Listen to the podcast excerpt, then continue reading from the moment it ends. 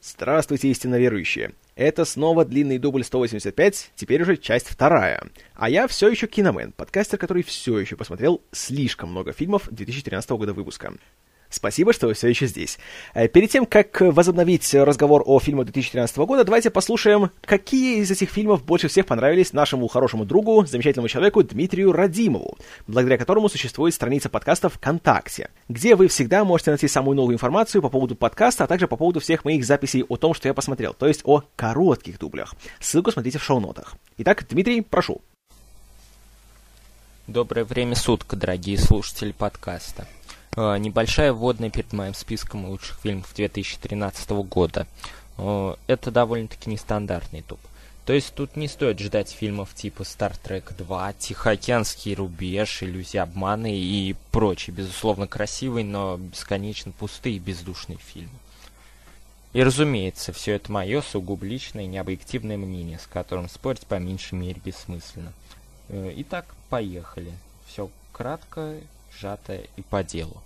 А на десятом месте будет стоять фильм «Она» режиссера Спайка Джонса. О, об этом фильме говорить можно очень долго. Я могу его посоветовать, потому что он затрагивает интересные, в общем-то, темы. И в целом смотрится достаточно интересно, несмотря на то, что он идет два часа. Его сущность подводит один единственный момент. Последние 15 минут это очень странные 15 минут, скажу я так. И еще, смотрите, пожалуйста, этот фильм исключительно в оригинале. Дубляж погубит этот фильм. На девятом месте будет фильм «Лучшее предложение». В этом фильме придраться по сути-то и не к чему. Прекрасная режиссура, работа оператора, актерская игра. Джеффри Раш, он ну, великолепен. А, интересный сюжет с классным твистом в конце. А, два часа пролетают как час. А, рекомендую, в общем. На восьмом месте расположен фильм «12 лет рабства». Мощно рассказанная история прекрасными актерами. Брэд Питт, Майкл Фассбендер, Сара Полсон, Лупита Нионга. Все они хороши, и на них смотреть одно удовольствие. Мне фильм очень понравился, несмотря на то, что тематика, она довольно-таки избитая, и на эту тему ничего нового практически не было сказано. Ну, то есть основная мораль это рабство это плохо, но все показано так классно, так мощно, ну, не знаю, мне понравилось. Смотреть или нет, решать вам. Седьмое место я отдал фильму «Грязь». Говорить о нем нечего, ну, смешно, дерзко, необычно. Всем бы рекомендовать не стал. Ну, я получил большое удовольствие от просмотра этого фильма. Вот. На шестом месте будет расположен фильм «Волк с Уолл-стрит». Очень неоднозначная работа Мартина Скорсезе на самом деле, потому что если начинать эм, искать какие-то косяки в фильме, недочеты, недостатки, то их будет просто уйма. Начиная с того, что фильм местами дико похож на казино, вплоть до отдельных сюжетных линий, и заканчивает тем, что фильм, в фильме нет, по сути, ни одного хорошего персонажа. Кругом сплошные мерзавцы, которым, по сути, сопереживать невозможно. Но вместе с тем, я не знаю, вот лично для меня эти три часа прилетели очень быстро. Я получил огромное удовольствие. Фильм смешной. Фильм местами просто дико смешной. Опять же, лично для меня. И в целом там есть какая-никакая, но мораль. В итоге это не лучший фильм Мартина Скорсезе, но один из лучших фильмов в 2013 году. На пятом месте расположен триллер «Побочный эффект». Отличный атмосферный фильм. Актеры хороши, сюжет необычный, интересный, с парой классных твистов. Не без провалов логики, конечно, но при первом просмотре эти огрехи в глаза не лезут. Э, отличный фильм. Содерберг молодец. Советую. Далее по списку у нас идет фильм «Бойфренд из будущего». О, смешная и немного грустная, но все же с жизнеутверждающая комедия. Отличные актеры, колоритные персонажи, достаточно занимательный сюжет. Э, опять же, не без логических дыр, связанных с перемещением во времени. Но история, по сути, совсем не об этом. Я дико советую. Должно понравиться всем, как мне кажется. На третьем месте расположен фильм «Капитан Филлипс». Превосходный фильм, держит напряжение от начала до конца. Э, и для своего жанра он достаточно глубокий и интересный. А, я больше ничего о фильме сказать в сущности не могу, да, потому что я буду повторяться. Ну что, прекрасные актеры, интересный сюжет, бла-бла-бла. Просто посмотрите его. Просто посмотрите. Я надеюсь, вы не пожалеете. Далее у нас идет фильм «Охота». Он, собственно, расположен на втором месте. Шикарная драма, затрагивает очень важные проблемы. Очень интересно показано, как одна неловко брошенная фраза способна сломать человеку жизнь. А, отлично прописаны характеры не только главного героя, но и его окружения. То есть понимаешь в целом, почему люди так вот относились к главному герою понимаешь самого главного героя, сопереживаешь ему. Не сказал бы, что прям до слез как-то трогательно было, но эмоции испытывал. Хороший фильм, хороший. Советую. На первом месте расположен фильм «За канделябрами». Э, ну, то есть это уже второй фильм Содерберга, который попал в данный топ. И это, это радует. А, в общем, это красивая, убедительно рассказанная, трогательная история. А, не обращайте внимания на спорную тему, которая там затрагивается. Не откладывайте просмотр этого фильма в долгий ящик, не допускайте мои ошибки. А, в общем, это самый приятный сюрприз 2013 года, и я не ожидал, что фильм мне настолько понравится. Ну и на этом все. Вот как-то так. Всем удачи. Большое спасибо. Это были 10 лучших фильмов 2013 года, по мнению Дмитрия Радимова. Мне пока добавить нечего, потому что большинство фильмов из десятки пойдут еще чуть дальше, возможно, во второй, возможно, в третьей части моих итогов. Но э, скажу лишь одну вещь, что один фильм я не смотрел, а это лучшее предложение. А насчет одного, точнее даже насчет двух, у нас с Дмитрием серьезно расходятся мнения. Но на то, собственно, они и есть мнение. Тем не менее, прекрасно, большое спасибо, Дмитрий. И давайте, наверное, как раз начнем вторую часть фильма, который наш товарищ поставил на первое место. «За канделябрами». Э, вот теперь уже точно, судя по всему, последний полнометражный фильм Стивена Содерберга, однако который в американский прокат не вышел, и там он был показан только на кабельном телевидении, на канале HBO. В кинопрокат он вышел только в некоторых европейских странах, в частности, в Великобритании, точно знаю, что он выходил. Э, с ним вообще была такая забавная история, что сначала планировалось через студию Warner Brothers пускать его в американский кинопрокат, но в какой-то момент начальство студии э, просто решило, что давать на фильм сколько там, 15 или 20 миллионов долларов будет неоправданно, потому что никто не пустит его в кино, а если и пустит, то он провалится, потому что его назвали, в кавычках, слишком гейским. И даже несмотря на то, что режиссер Стивен Содерберг, у которого есть Оскар и Золотая пальмовая ветвь, а в главных ролях Майкл Даглас и Мэтт Деймон, у которых на двоих три Оскара, все равно никто не был уверен в том, что на такой фильм люди пойдут, поэтому были опасения, что даже свой небольшой бюджет он не вернет. Поэтому его пустили на кабельное телевидение. Но я, собственно, не прикован к американскому графику премьер, поэтому я его засчитываю как кинотеатральный релиз. И скажу честно, что я разделяю восторги Дмитрия на, эту, на тему этого фильма, потому что я смотрел, я был просто поражен тем, насколько эта история получилась интересная, необычная, затягивающая, и каждый аспект фильма получился просто по высшему разряду. Сделан так, что ни к чему не придраться. Содерберг, если вот это действительно вот эта точка в его карьере режиссера, то, черт побери, умеет же человек уйти. И двойной удар из побочного эффекта и за канделябрами, это, знаете... Я не могу вспомнить э, другого режиссера, который так же хорошо закончил свою карьеру.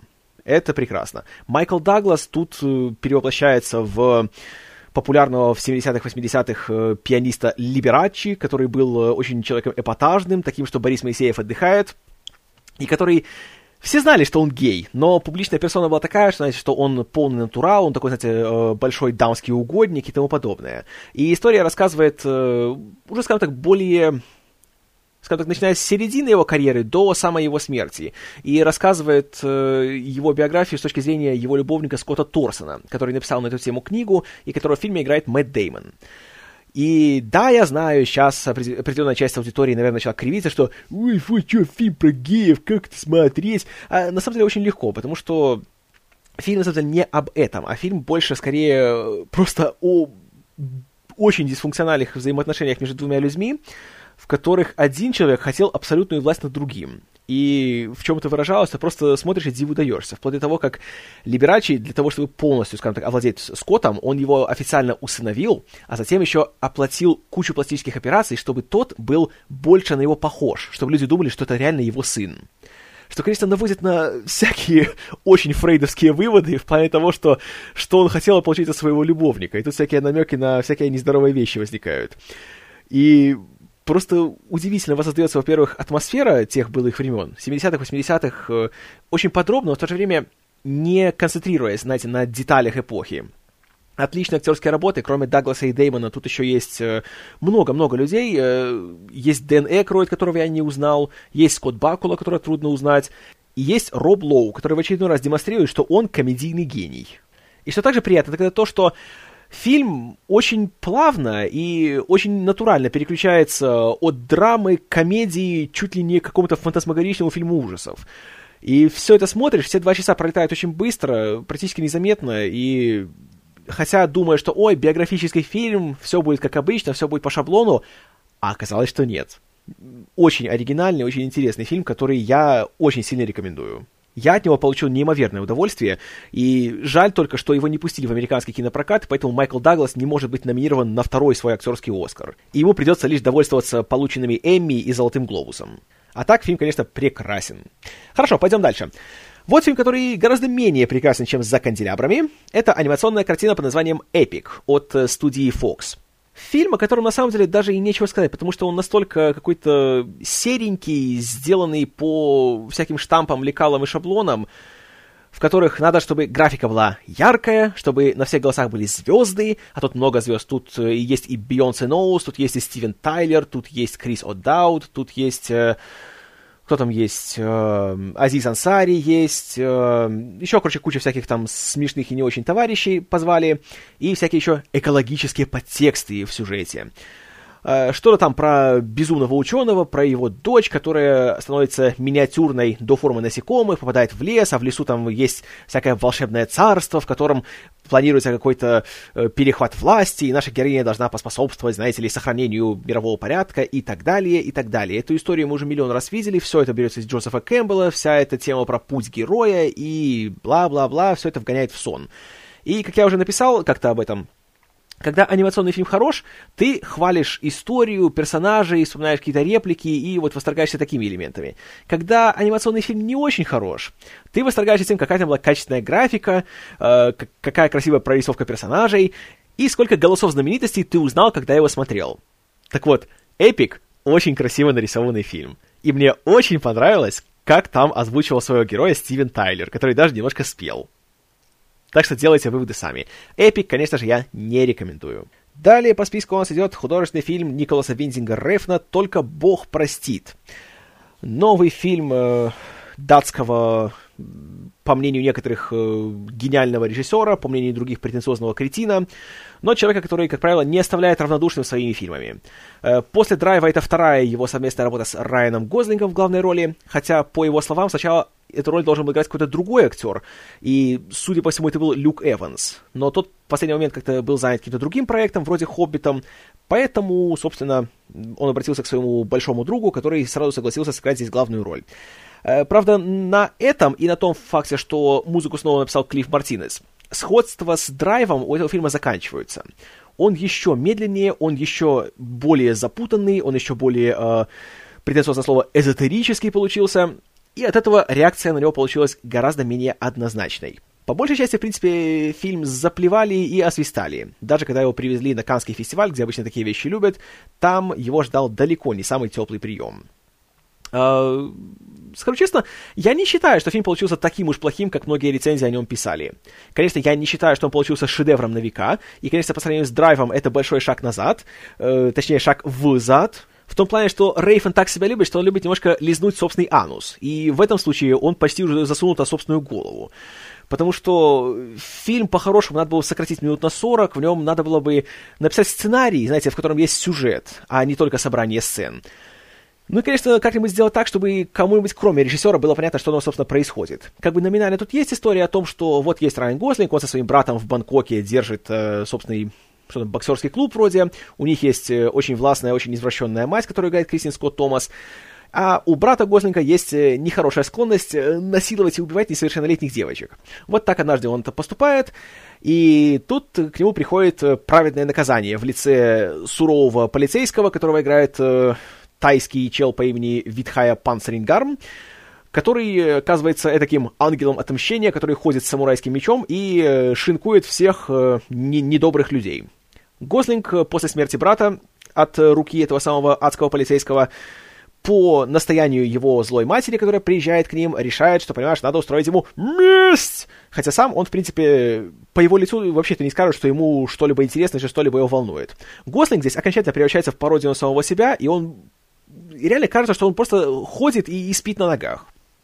Потому что он почти ничего не говорит за весь фильм, и в любой сцене у него практически нет никакой реакции ни на что. Вот это вечно его каменное, безэмоциональное лицо, оно довольно быстро начинает не только раздражать, а еще и смешить, там, где не надо смешить.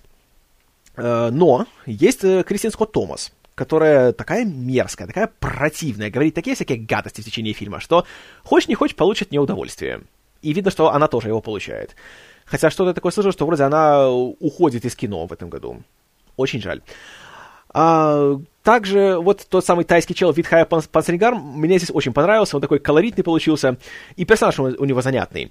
То он такой суровый, то он ходит, засаживает э, спицы у людям в уши и отсекает им руки своим самурайским мечом, то затем он приходит в караоке-клуб, где сидят всякие полицейские и военные, и поет какую-то тайскую народную песню. А может, не народную, я не знаю.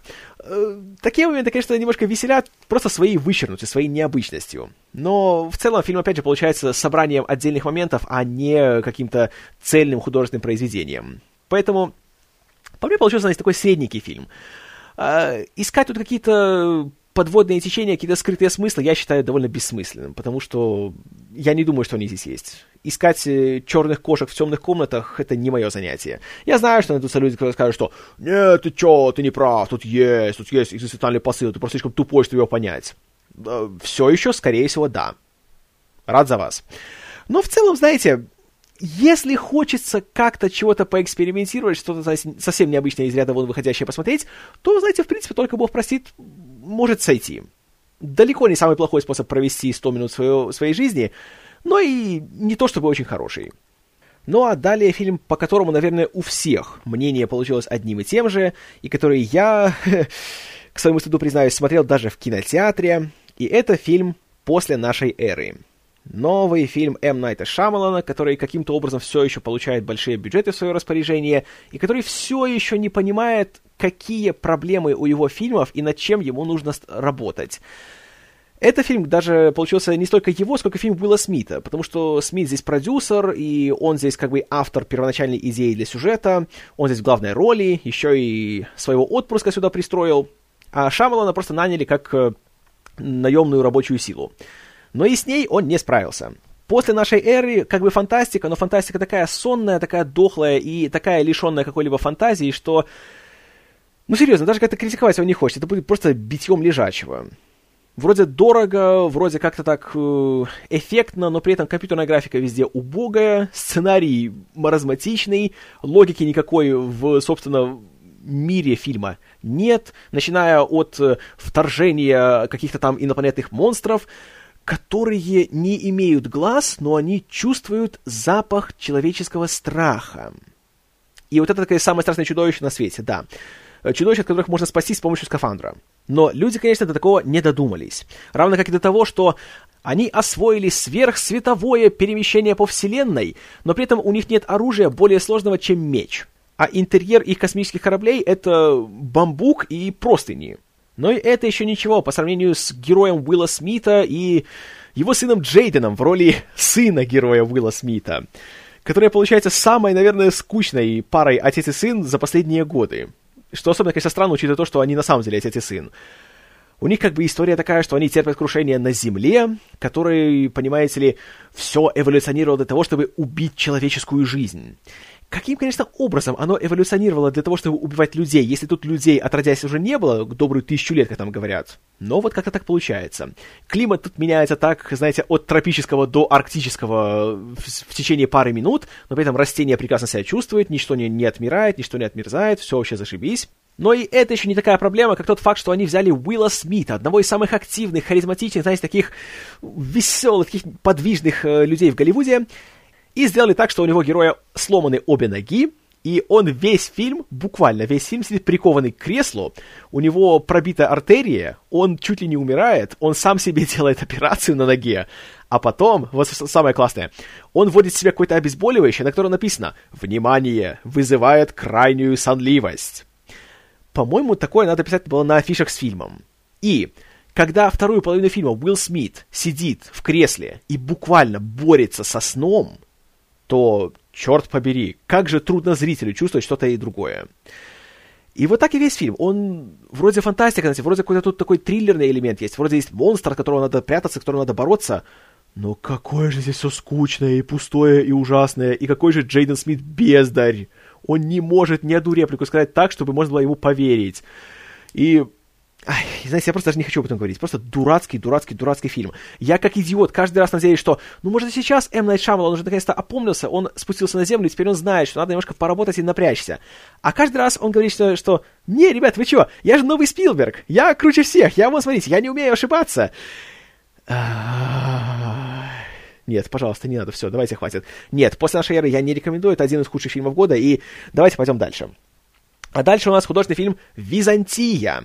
Новая работа Нила Джордана, который э, в свое время наснимал кучу всяких престижных фильмов, вроде «Жестокой игры», за которую был, кажется, номинирован на Оскар. Он снял в свое время интервью с вампиром, который вообще ввел, э, скажем так, ну не то чтобы ввел моду на вам- вампиризм в поп-культуре, но, по крайней мере, подкрепил вот этот, знаете, стереотип, потому что вампиры это такие Э, романтики и эстеты такие ходят с патлами, знаете, пьют дорогие вина, и они такие вот такие тонкие и утонченные. Uh, и вот теперь он снова возвращается к историям о вампирах, правда, в этот раз uh, полная противоположность того, что он делал раньше, ну и всяких там сумерек и им подобных.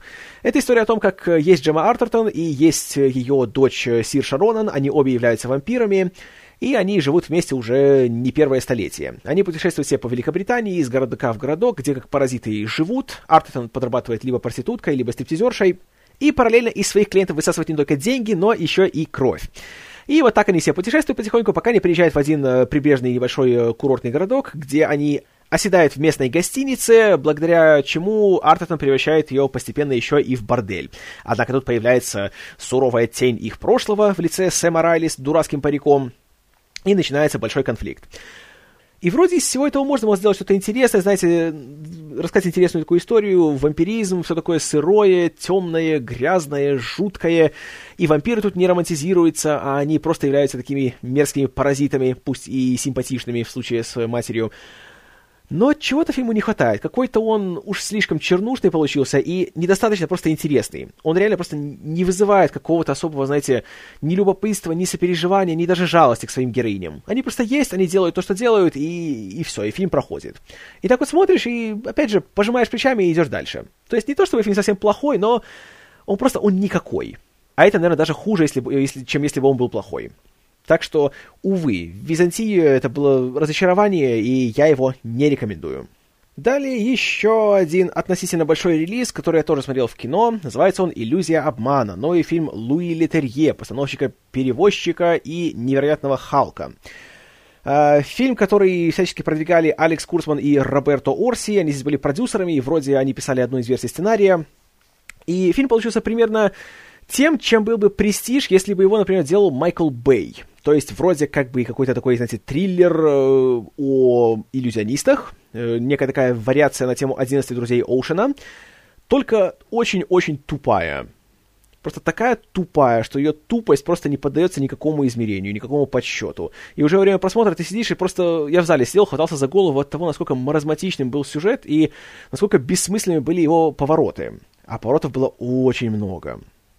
А, ну, ну, я думаю, все видели трейлеры, вы примерно знаете завязку. То есть какая-то э, непонятная сила собирает четырех иллюзионистов вместе. Эти иллюзионисты — это Джесси Айзенберг, Вуди Харрельсон, Айла Фишер и Дэйв Франко и он их собирает, э, какой-то там неведомый товарищ, называет их четырьмя всадниками, и э, делает из них супергруппу иллюзионистов. За пару лет они становятся суперзвездами, они начинают делать всякие хитрые шоу, а затем они начинают, э, кроме того, совершать серию всяких дерзких ограблений, среди прочего для того, чтобы обставить миллиардера Майкла Кейна. Почему его обставить? А потому что причина. И в итоге все это становится объектом расследования агента Федерального бюро расследований, который играет Марк Руфало, который едет во Францию, там и с ним сотрудничает другой агент, который играет Мелани Лоран, и он гоняется этими иллюзионистами, а они же все такие хитрые, они же делают иллюзии, и они его обставляют, а он пытается всячески их догнать, конечно же, не догоняет, он много ворчит, много кричит, а в финале получается дебильнейший, шокирующий поворот, который никого не шокирует, точнее шокирует только что своим дебилизмом. И весь фильм смотришь и чувствуешь, что реально тебя держат за дурака. А в конце понимаешь, что да, тебя на самом деле держали за дурака почти два часа. И только жалеешь о потраченном времени. И жалеешь о том, что столько талантливых людей собралось вместе, чтобы вот так вот впустую растратить свой талант. Очень жаль. И это очередной пример того, как э, формула зомби-ленда была просто счастливым совпадением. Потому что как разные ее элементы не пытались снова ее повторить, ничего не получилось. Рубен Флейшер плюс Джесси Айзенберг – провал. Рубен Флейшер плюс Эмма Стоун – провал. Джесси Айзенберг плюс Вуди Харрельсон – провал. Увы. Не рекомендую ни в коем случае. Иллюзия обмана. А вот что я порекомендую, так это художественный фильм «Короли лета». Дебютный фильм режиссера по имени Джордан Вогт Робертс – который был очень успешно показан на фестивале Sundance в прошлом году, и который снова вышел летом, и который также является примером, как и «Мад», э, очередного фильма о взрослении и о лете, которое для всех все поменяло. А, опять-таки, ничего принципиально нового в фильме нет, рассказывает о троих э, молодых людях, которые решают сбежать э, из своих домов, где э, царствуют их властные родители, которые заставляют делать всякие вещи, которые они не хотят делать. И они решают построить себе дом в лесу и жить там. Вот, понимаешь, даешь полную самостоятельность. Однако, конечно, очень быстро эти планы сталкиваются с реальностью, и оказывается, что все на самом деле не так-то легко и не так просто в жизни. И тут опять начинаются вопросы по поводу дружбы, которая, казалось бы, будет э, до гроба, а она оказывается не такой уж прочной. Разумеется, есть первая любовь, есть первое разочарование, и все в таком ключе. Очень хорошие актеры, опять же, молодежь тоже прекрасная, среди которых особенно хочется выделить э, молодого безумного гения по имени Мойзес Ариас, который меня чертовски впечатлил. А, также появляется на втором плане Ник Оферман, которого я всегда рад видеть. И просто, знаете, такой приятный фильм. Не то чтобы что-то такое выдающееся и что-то, чего мы еще не видели много раз, но даже знакомая история, если она рассказана хорошо, она смотрится очень хорошо. А здесь именно тот случай. Поэтому «Королей лета» я рекомендую. Далее еще один фильм с интересной концепцией, но далеко не такой интересной реализацией. Называется у нас «Судная ночь». Еще один фильм продюсера Джейсона Блума, который сделал себе карьеру на создании низкобюджетных триллеров и хорроров, которые затем приносят большую прибыль. Э, затравка у, фильма довольно-таки интересная. Она рассказывает о том, что где-то в недалеком будущем в Америке ввели закон, согласно которому на один день в течение года э, точнее даже в течение одной ночи, э, полностью отменяется действие всяких законов. То есть человечество может делать все, что хочет, и будет, не будет наказано. Поэтому, разумеется, люди считают, что в эту ночь надо обязательно всех ходить убивать, всех, кого хотят. И благодаря этому экономика стала стабильнее, безработица стала меньше, потому что всех безработных банально убивают. И есть главный герой, которого играет Итан Хок, и он продает системы э, защиты и сигнализации для того, чтобы мирные граждане могли спокойненько эту ночь пережить. И он весь такой богатый. Разумеется, его тоже соседи не очень любят. И вот сюжет развивается во время одной из таких ночей, когда как раз в его дом э, его сын случайно впускает э, бездомного, за которым гонится куча э, пародий на Патрика Бейтмана. И они говорят, что давайте-ка нам этого бездомного выдайте, мы его убьем. А Хок говорит, что нет, я вам его не дам. Тогда Бейтманы говорят ему, ну тогда мы убьем вас. Ну вот тогда начинается сам фильм. Несмотря на то, что задумка такая хорошая, знаете, и сразу представляешь, что, о, так покажите нам, как все, что будет на улицах происходить, как там все это, в каких масштабах и тому подобное. А масштабы очень маленькие, фильм очень дешевый, и все события происходят в одном доме. И этот дом даже нам не удосуживается нормально представить, чтобы мы знали примерно, где что находится и кто куда перемещается. Э, разумеется, свет быстренько отключают, поэтому все в тени, все в темноте, ничего не разберешь. И от этого становится сразу очень неинтересно, очень э, скучно, и даже когда начинают кое-кто погибать, то просто все равно, потому что, ну, получается еще один стандартный триллер, которых в 80-х э, делали на каждом углу. А думаю, что если бы они взяли эту свою задумку и как-то начали ее более ярко, что ли, воплощать, было бы интересно. А так получилось, э, очередная пародия на соломенных псов. И никакой Итан Хок, никакая Лена Хеди в роли его жены тут это никак не компенсирует. Поэтому «Судная ночь» получилась большим разочарованием, но в то же время и большим хитом. И скоро уже выходит ее продолжение. Называется оно «Судная ночь, двоеточие, анархия». Там уже в главной роли будет Фрэнк Грилло. Ну, что ж, рад за Фрэнка Грилло. Но первый фильм я не рекомендую. Хорошо. Э, далее у нас э, летом выходил новый фильм Джоса Уидона, который он снял в перерыве между съемками и монтажом «Мстителей» за две недели у себя дома со своими друзьями. Это его немножко современная версия э, пьесы Уильяма Шекспира «Много шума из ничего», при которой, правда, он поменял только место действия и костюмы, а все реплики оставил без изменений. И тут признаю, что я пытался смотреть его, я честно хотел как-то его выселить, но у меня просто исторически с Шекспиром не складываются отношения, я не могу его ни читать, ни смотреть, поэтому минут 20 я посмотрел, потом я просто сдался. Поэтому об этом фильме я ничего не могу сказать, кроме того, что я пытался его посмотреть, я давал ему шанс, но, черт побери, не получилось. Поэтому, не знаю, если вы любите Шекспира, то я слышал, что получилось довольно-таки хорошо. Поэтому, ну что ж, развожу руками. Ладненько, а вот дальше фильм я посмотрел. О, как я его посмотрел. Называется он «Кадры». И это двухчасовой рекламный ролик компании Google. В нем рассказ о том, как э, Оуэн Уилсон и Винс Вод потеряли свою работу из-за финансового кризиса и решили попытать счастье, устроиться в Google, который является самым гуглистым местом на всей Земле. И есть даже момент, когда они заходят в офисы, и герой Оуэна Уилсона, который сначала был против этой идеи, который говорит, что «Нет, ты чё, мы же в компьютерах ничего не понимаем, как мы туда пойдем устраиваться?» А Винс Вон говорит, нет, ты что, это же Google, там все хорошо, там для новый бедняк может стать миллиардером, все круто, все, вообще, я Винс Вон, я говорю миллион слов в минуту. И когда они заходят, именно герой Уилсона смотрит и говорит, вау, представь себе самый крутой парк аттракционов из нашего детства и умножь его на 100. Вот это будет это место. О, боже. Фильм просто убогий. Я не представляю, конечно, сколько этим людям нужно было заплатить, чтобы совесть их не мучила за то, что они стали такими шлюхами и вот так вот нагло просто в течение двух часов просто говорят, что, знаете, Google это круто. Да, и вообще Google. Google вообще это полный отпад. Мы так любим Google, что просто вообще вот полный Google. И вот весь фильм такой. Они идут туда работать, они ни черта не знают о компьютерах, но у них же весь есть дух, да? Они же, знаете, не сдаются. Поэтому, конечно же, они получают себе работу интернов э, в компании Google, а впоследствии еще имеют некоторый успех с другими изгоями и отщепенцами. Ой, это 11 фильм, который идет два с лишним часа, и во время которого, ну, я даже не знаю, что хочется сделать с теми, кто его сделал, а еще сделать с собой, за то, что ты додумался сидеть и смотреть этот фильм в течение более чем двух часов.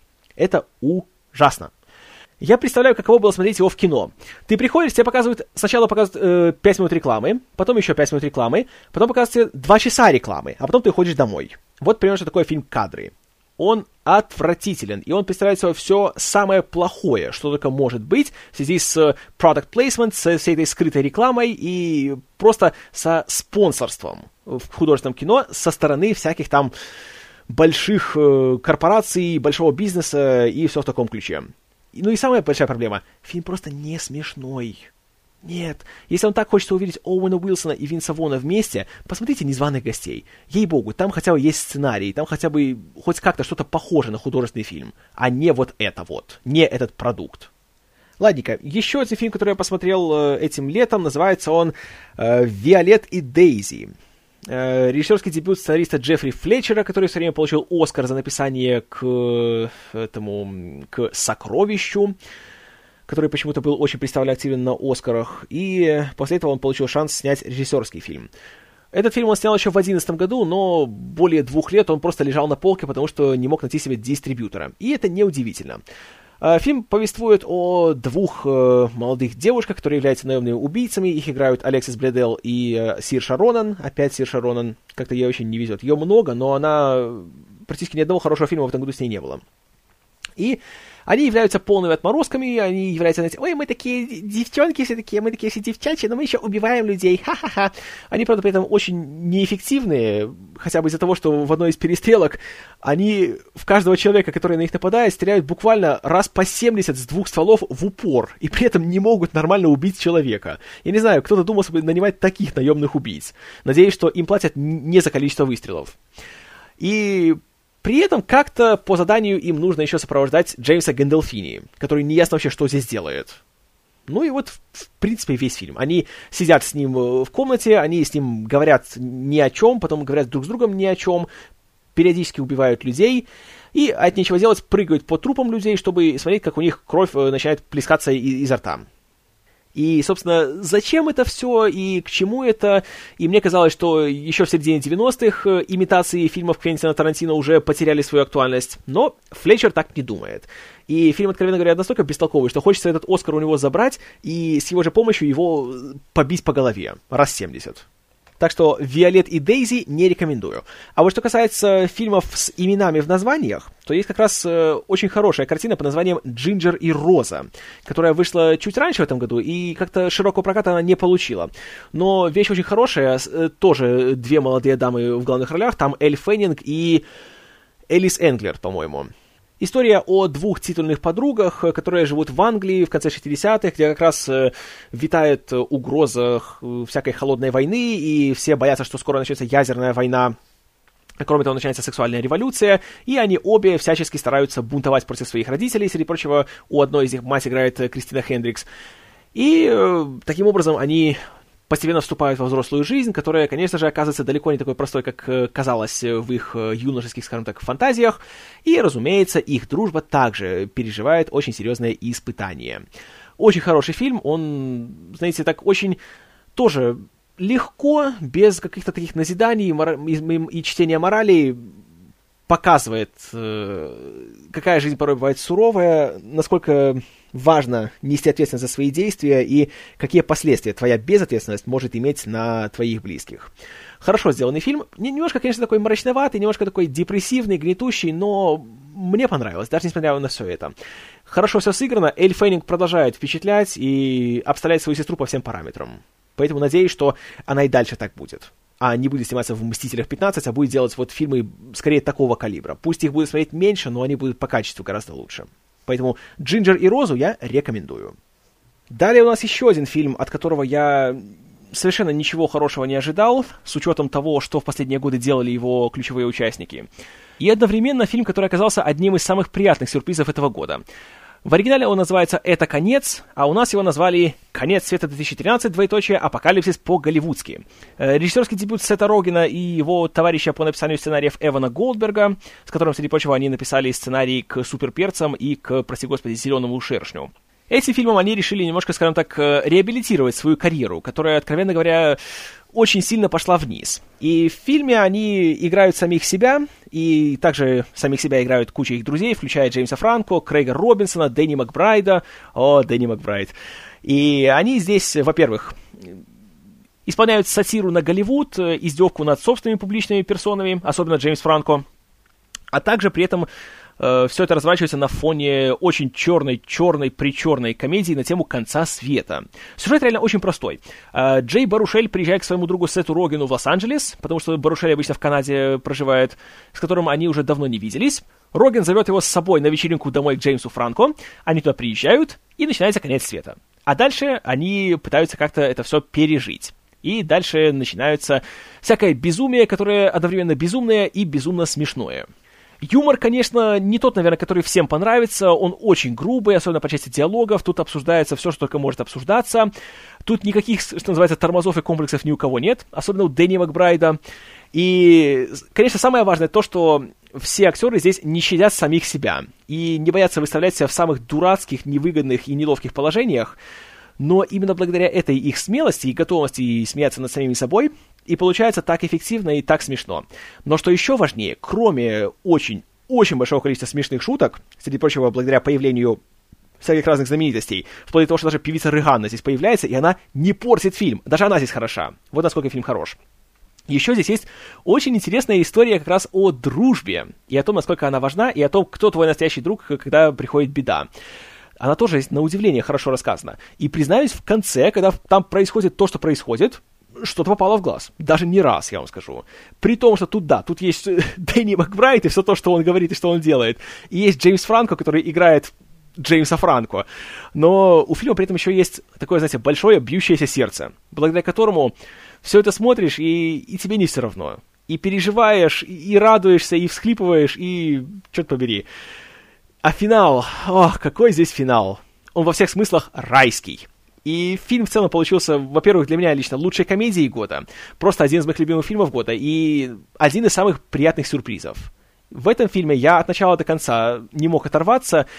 Я смеялся, где было смешно, я напрягался, где было напряженно, и мне было всегда интересно. Молодцы, все до одного. Все искупили свою вину за за храбрых перцем, за зеленого шершня, за этого, за, за няня, или как там назывался фильм там с Джоной Хиллом. В общем, за весь тот хлам, что у них был за последние лет, так, наверное, за года 3-4, все это перечеркнуто, потому что теперь все эти товарищи реабилитировались, и теперь я снова их всех люблю, и теперь я снова жду, что они будут делать дальше. А конец 2013, двоеточие апокалипсис по-голливудски, я рекомендую. Очень-очень сильно. Это тот фильм, о котором публично принято говорить, типа, что «Ой, нет, вы что, это такая пошлость, я это не смотрю». Не, вот нашу Рашу и Comedy Club, да, это я смотрю, это не пошло, это не тупо. А вот тут нет, вы что, это, это, это тупой американский юмор. Говорите себе на здоровье, если вы так думаете. Если же вы нормальный человек, посмотрите фильм, и вы увидите, что за всей этой пошлостью, за всеми этими грязными мыслями скрывается доброе, чистое, теплое сердце. И вот это отличает фильмы этой группировки от практически всех остальных комедий. Да, они порой ошибаются, они делают плохие фильмы, но когда они делают хорошие, то они делают лучше всех. А если вам не понравилось, не волнуйтесь, всегда есть Movie 43. Ладненько, далее фильм, о котором я сейчас не хочу много говорить, потому что просто не хочу. «Человек из стали». Э, фильм, которого я и так мало чего ожидал, но даже эти ожидания он не исполнил. И это получился фильм о Супермене от и для людей, которые терпеть не могут Супермена. Фильм, даже в котором люди стесняются сказать слово «Супермен», даже всячески его заглушают. История, которая первоначально и всегда была такой яркой, доброй, красочной, веселой сказкой, которая должна тебя отвлечь от всех твоих забот и должна просто рассказать тебе про нормального, здорового, такого, знаете, привлекательного, симпатичного, доброго парня, который летает в синих лосинах, спасает людей от стихийных бедствий и улыбается при этом, потому что для него это пустяки, а для людей это важно, и он совершает подвиги на благо человечества, и он такой молодец, такой классный, смотришь, хочешь быть таким же, как он. Деликатный гений Зак Снайдер под руководством священной коровы Христофора Нолана по крайней мере, формально, потому что как-то товарищ Нолан, особенно на, при выходе фильма на Blu-ray, никаких интервью на эту тему не давал, ничего не говорил, а впоследствии-то и вовсе выяснилось, что он был против того финала, который появился в «Человеке из стали». Он хотел, чтобы он был менее насильственным. Но, вот видите, он же всего лишь продюсер, что он может решать, да? Эх. В общем, получился фильм про угрюмого нытика, который является мерзким эгоистом, который своими действиями совершенно спокойно позволяет десяткам, если не сотням тысяч невинных граждан погибать, но при этом и говорят, что ты можешь спасти их. Ты можешь спасти их всех. Да, может, кроме тех, кого он своими действиями убил. А так, то, конечно, всех спасет, да. Кроме тех, кого не спас. Молодец, блин. И... Ай, знаете, я, я не хочу говорить, ей-богу, у меня... Я за последние полгода столько уже про этот фильм говорил, что у меня он просто сидит уже вот здесь и вот здесь, то есть в печенках. Взяли такую классную историю, так ее испоганили. Это не Супермен, это Бэтмен, который умеет летать. И причем исполненный плохо. Генри Кевилл, простите, даже по сравнению с Брэндоном Раутом, это пустое место. А истеричному Майклу Шеннону до Терренса Стэмпа как до неба. Ну и, конечно, здесь, как и в Стартреке двоеточие возмездии, есть целых 40 минут бойни в Метрополисе, где падают небоскребы, где погибают люди, где невинные граждане ходят все покрытые пеплом и пылью, пытаются достать друг друга из-под обломков. И это, конечно, ничуть не похоже на 11 сентября, правда? Молодцы. Все, Голливуд дошел до той стадии, когда все, нас уже не волнует чувства людей. Нас уже не волнует то, что мы банально эксплуатируем образы страшнейшей трагедии своей нации для того, чтобы зарабатывать деньги. Для того, чтобы, блин, приходили сопляки и смотрели и думали «О, круто! Миллион людей погиб, а, супер!» В общем, «Человека из стали» я не рекомендую и больше не хочу о нем говорить. Давайте дальше. Дальше, увы, еще один летний фильм, о котором мало что можно сказать, потому что в нем почти ничего не происходит. Это новый фильм Софии Копполы, который называется «Элитное общество». Он рассказывает историю, которая, опять же, основана частично на фактах, о том, как в Лос-Анджелесе какое-то время назад э, группа молодых, очень тупых и не имеющих лучшего занятия людей, находила в Google адреса всяких знаменитостей, типа Пэрис Хилтон и всяких других э, идолов тупой молодежи, проверялась к ним в дома и там крала их личные вещи, типа там сумочек, украшений, одежды и все в таком э, духе. Вот София Коппола решила об этом сделать фильм. Фильм, который состоит по большей части из того, что куча тупых сопляков э, ничего не делает, сидит, смотрит сайты в интернете, болтает абсолютно ни о чем, ходит по клубам, а потом ищет через Google адреса Пэрис Хилтон и ей подобных, едет туда к ней по домам, там забирает их вещи, потом их носит, потом они сравнивают кого что есть, а потом их арестовывают. И вот, в принципе, конец фильма. Я не знаю, опять же, найдется куча претенциозных эстетов, которые будут говорить, что «Нет, ну вы что, это же такая тонкая сатира на современное общество и на культ знаменитостей». Ну да, как тонко, как смешно. Что ж, как и всегда, рад за них. Но, по-моему, элитное общество — это громадный кусок кала, который единственное, что он сделает, так это, как эти его тупые героини, он украдет ваше время и не вернет. Взамен ничего. Поэтому не рекомендую ни при каких обстоятельствах. Хорошо. Далее у нас второй по кассовости фильм года, еще один большой сиквел, анимационный сиквел «Гадкий Я 2», который превзошел своего предшественника по всем параметрам, кроме качества. Денег он собрал гораздо больше, шума было больше, миньонов гораздо больше, или миньонов, если хотите. Да, филе миньон. А, но сюжет в фильме почти отсутствует. И смотришь и понимаешь, что делали его опять-таки не потому, что они хотели продолжить историю, потому что история закончилась. И в первом фильме все это было подведено к логическому завершению, и не нужно в это все возвращаться. Но деньги были, люди игрушки покупают, поэтому давайте-ка сделаем еще один полнометражный рекламный ролик этих самых игрушек. Поэтому в этот раз стало гораздо больше миньонов, их стало очень много. Очень-очень-очень-очень много. И, к сожалению, количество в качество не переросло. А, собственно, история, в которой нашего главного антигероя, который стал просто добрым и пушистым по имени Гру, бывшего злодея, нанимает какая-то тайная организация, которая хочет с его помощью словить какого-то адского латиноамериканского злодея, которого, что интересно, должен был озвучивать Аль Пачино, но за пару месяцев до премьеры он из-за творческих разногласий покинул процесс, и на его место был взят Бенджамин Брэд. Знаете, хоть раз Пачино сделал что-то правильно. Хотя, конечно, денег, наверное, получил гораздо меньше. И фильм получился собранием отдельных сцен, которые не то чтобы особенно смешные, и, как правило, служат очередным просто поводом показать нам кучу миньонов. Большое разочарование, потому что первый фильм мне доставил уйму удовольствия. Я, как я уже говорил, я был от него в диком восторге, мне он даже понравился больше, чем «История игрушек 3». Но второй, вот, к сожалению, это большой шаг назад, и он превратился уже из художественного фильма просто в продукт, и в рекламный ролик других продуктов, что хорошим никогда не бывает. Э, вместе с ним вышел «Университет монстров», еще один большой хит этого года, новый фильм от студии Pixar, э, и это приквел к «Корпорации монстров». Опять же вопрос, нужен ли «Корпорации монстров» приквел? Я скажу, что нет. И проблема еще в том, что э, Фильм, по сути, является очередной вариацией на тему всяких колледжевых комедий, которые были популярны в 70-х, 80-х. И это еще одна комедия о всяких там группах изгоев. Знаете, как спортивные есть э, всякие фильмы о каких-нибудь командах лузеров, которых все чмурят, над которыми все смеются, а они в итоге, благодаря тому, что у них есть командный дух, они побеждают в главном соревновании и всем еще утирают нос. Вот примерно то же самое получается и здесь. И главный минус фильма не в том, что в нем нет хороших шуток, или в том, что он плохо нарисован, или в том, что там не возвращаются любимые герои, потому что все это здесь есть, шутки порой смешные, Всяких визуальных гэгов тут хватает, да, снова Джон Гудман, Билли Кристал, Стив Бусеми есть в главных ролях, все это хорошо.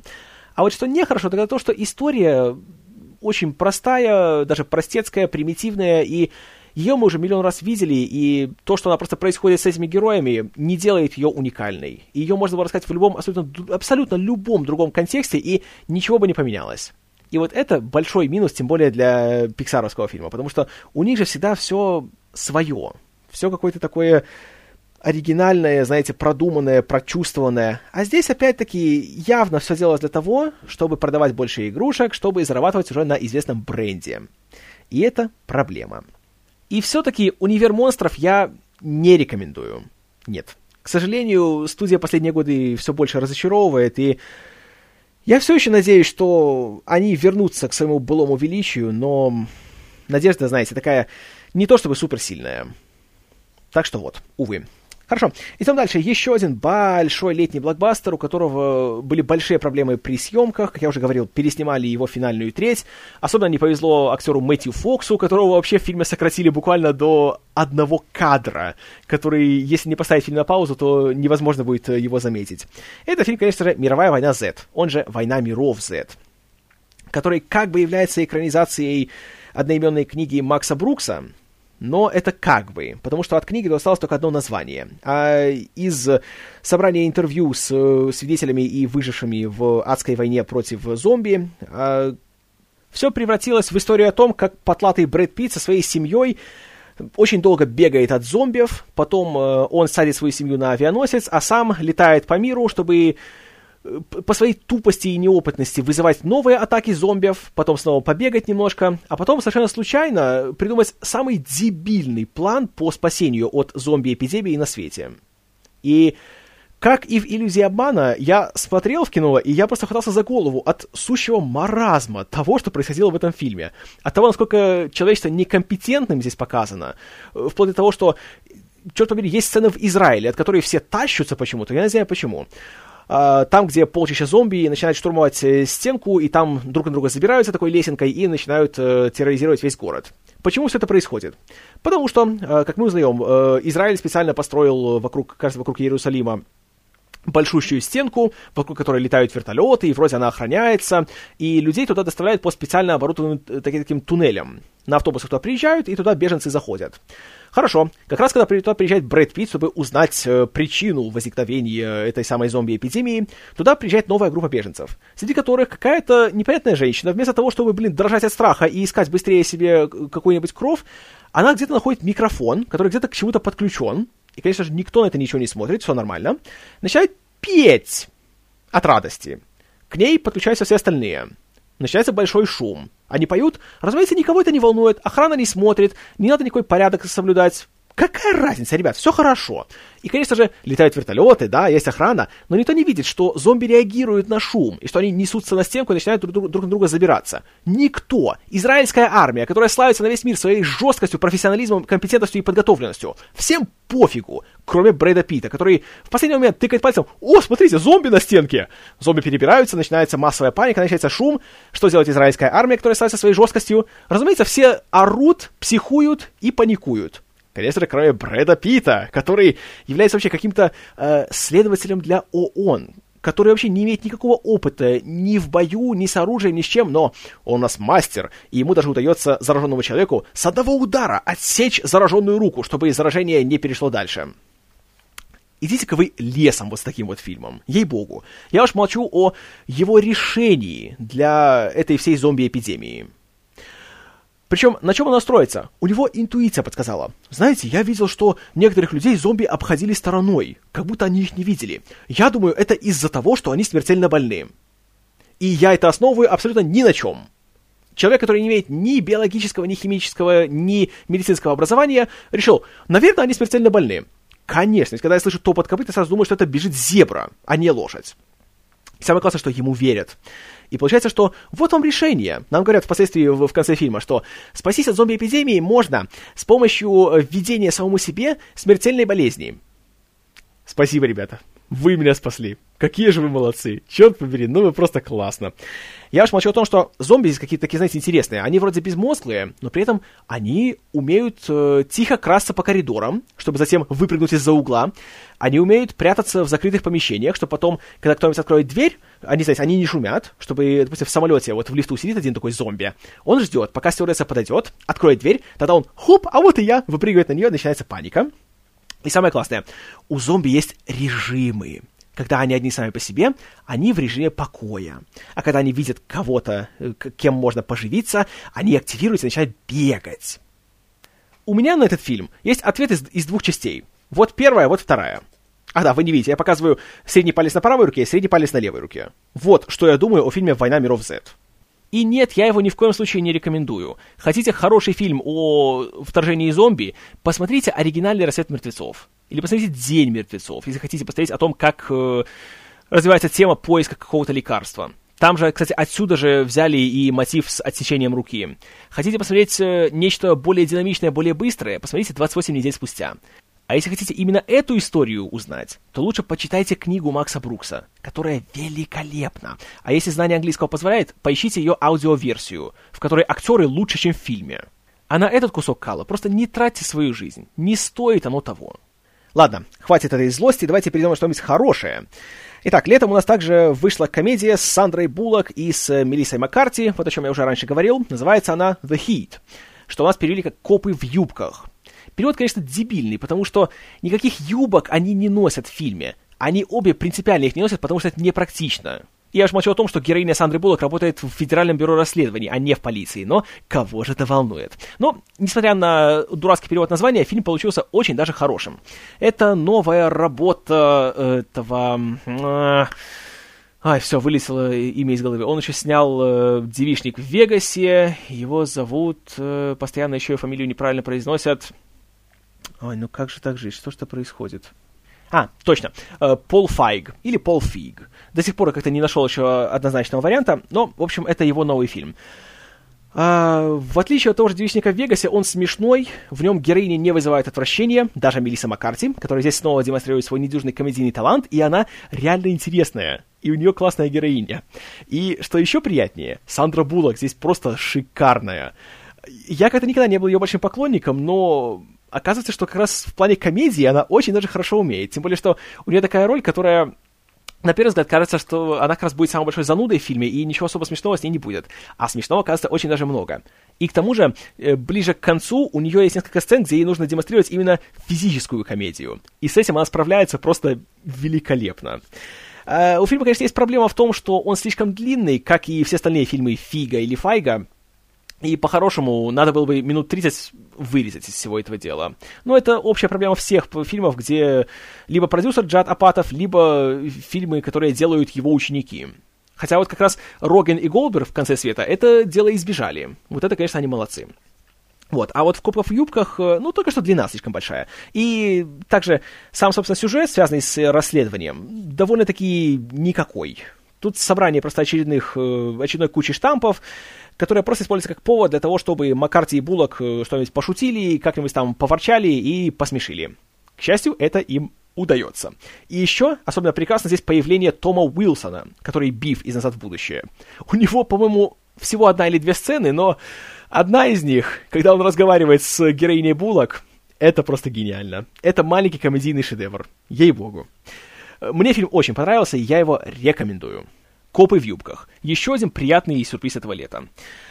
А вот фильм, от которого я уж точно не ожидал, что он понравится мне так сильно, как понравился, но это случилось.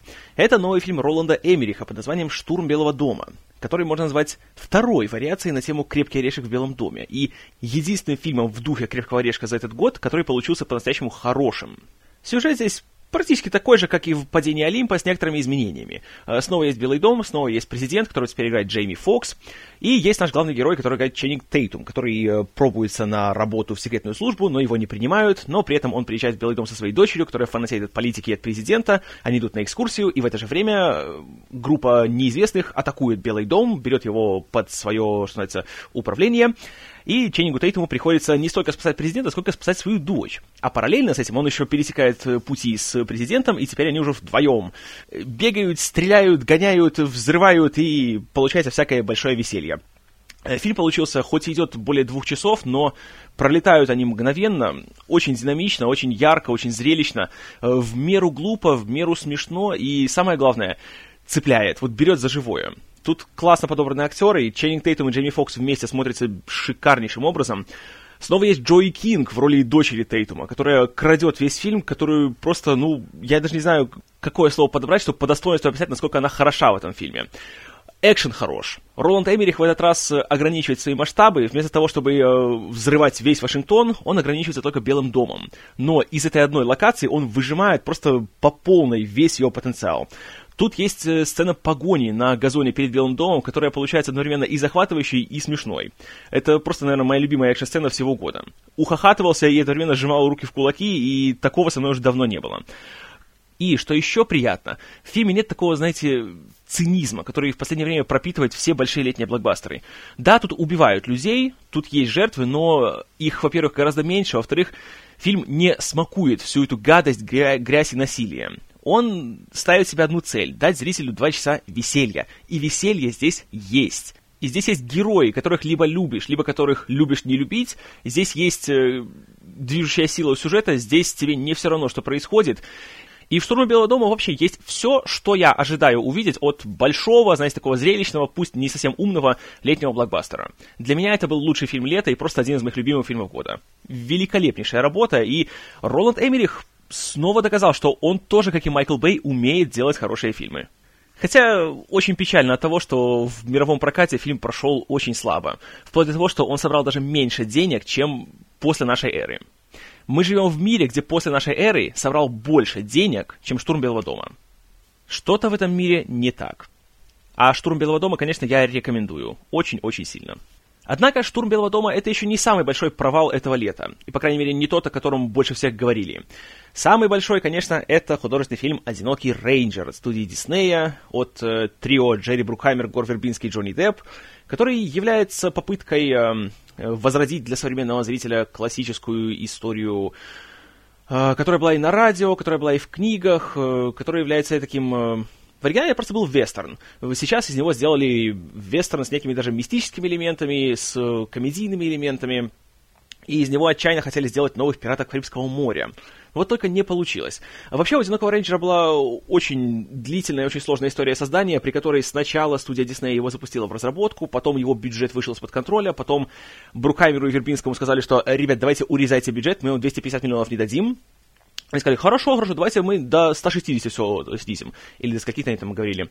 Вроде снизили, одобрили проект, пустили его в разработку, начались съемки, а во время съемок э, все выбилось из графика, и бюджет перешагнул даже те 250 миллионов, которые сначала они требовали. И в итоге он э, ну, стоил очень-очень много. А вот то, что получилось, э, получилось фильмом исключительно затянутым, очень, скажем так, непонятным в плане своего подхода, очень неуважительно относящимся к своему главному герою, чудовищно скучным, потому что он идет 2 часа 40 минут, и добрых 2 часа из него хочется вырезать. Я сидел в кино, я смотрел его, я просто не мог дождаться, когда он наконец закончится. Фильм грязный, фильм какой-то злой, фильм для, знаете, для детского фильма переполненный насилием, причем насилием таким очень, знаете, жутким и извращенным. Я не представляю, каково было бы ребенку смотреть фильм, в котором в определенной сцене а, злодей находит брата главного героя, и у него, пока он еще живой, вырезает сердце и съедает его. Простите, это, это как-то слишком для, для детского фильма. Пусть это не попадает в кадр, но простите, сама идея этого. И тут есть главный герой, который играет Арми Хеймер, который является таким большим придурком, э, который работает адвокатом, который, знаете, весь такой наивный идеалист, он думает, что все будет по букве закона, приезжает туда на Дикий Запад, а там никакого закона нет. И его, конечно же, грандиозно убивают, а потом приходит индеец, которого знаете, не хочу говорить слово «играет», потому что он не играет, он кривляется. Э, Джонни Депп, для которого явно взял эту роль только потому, что она позволила ему носить идиотский грим.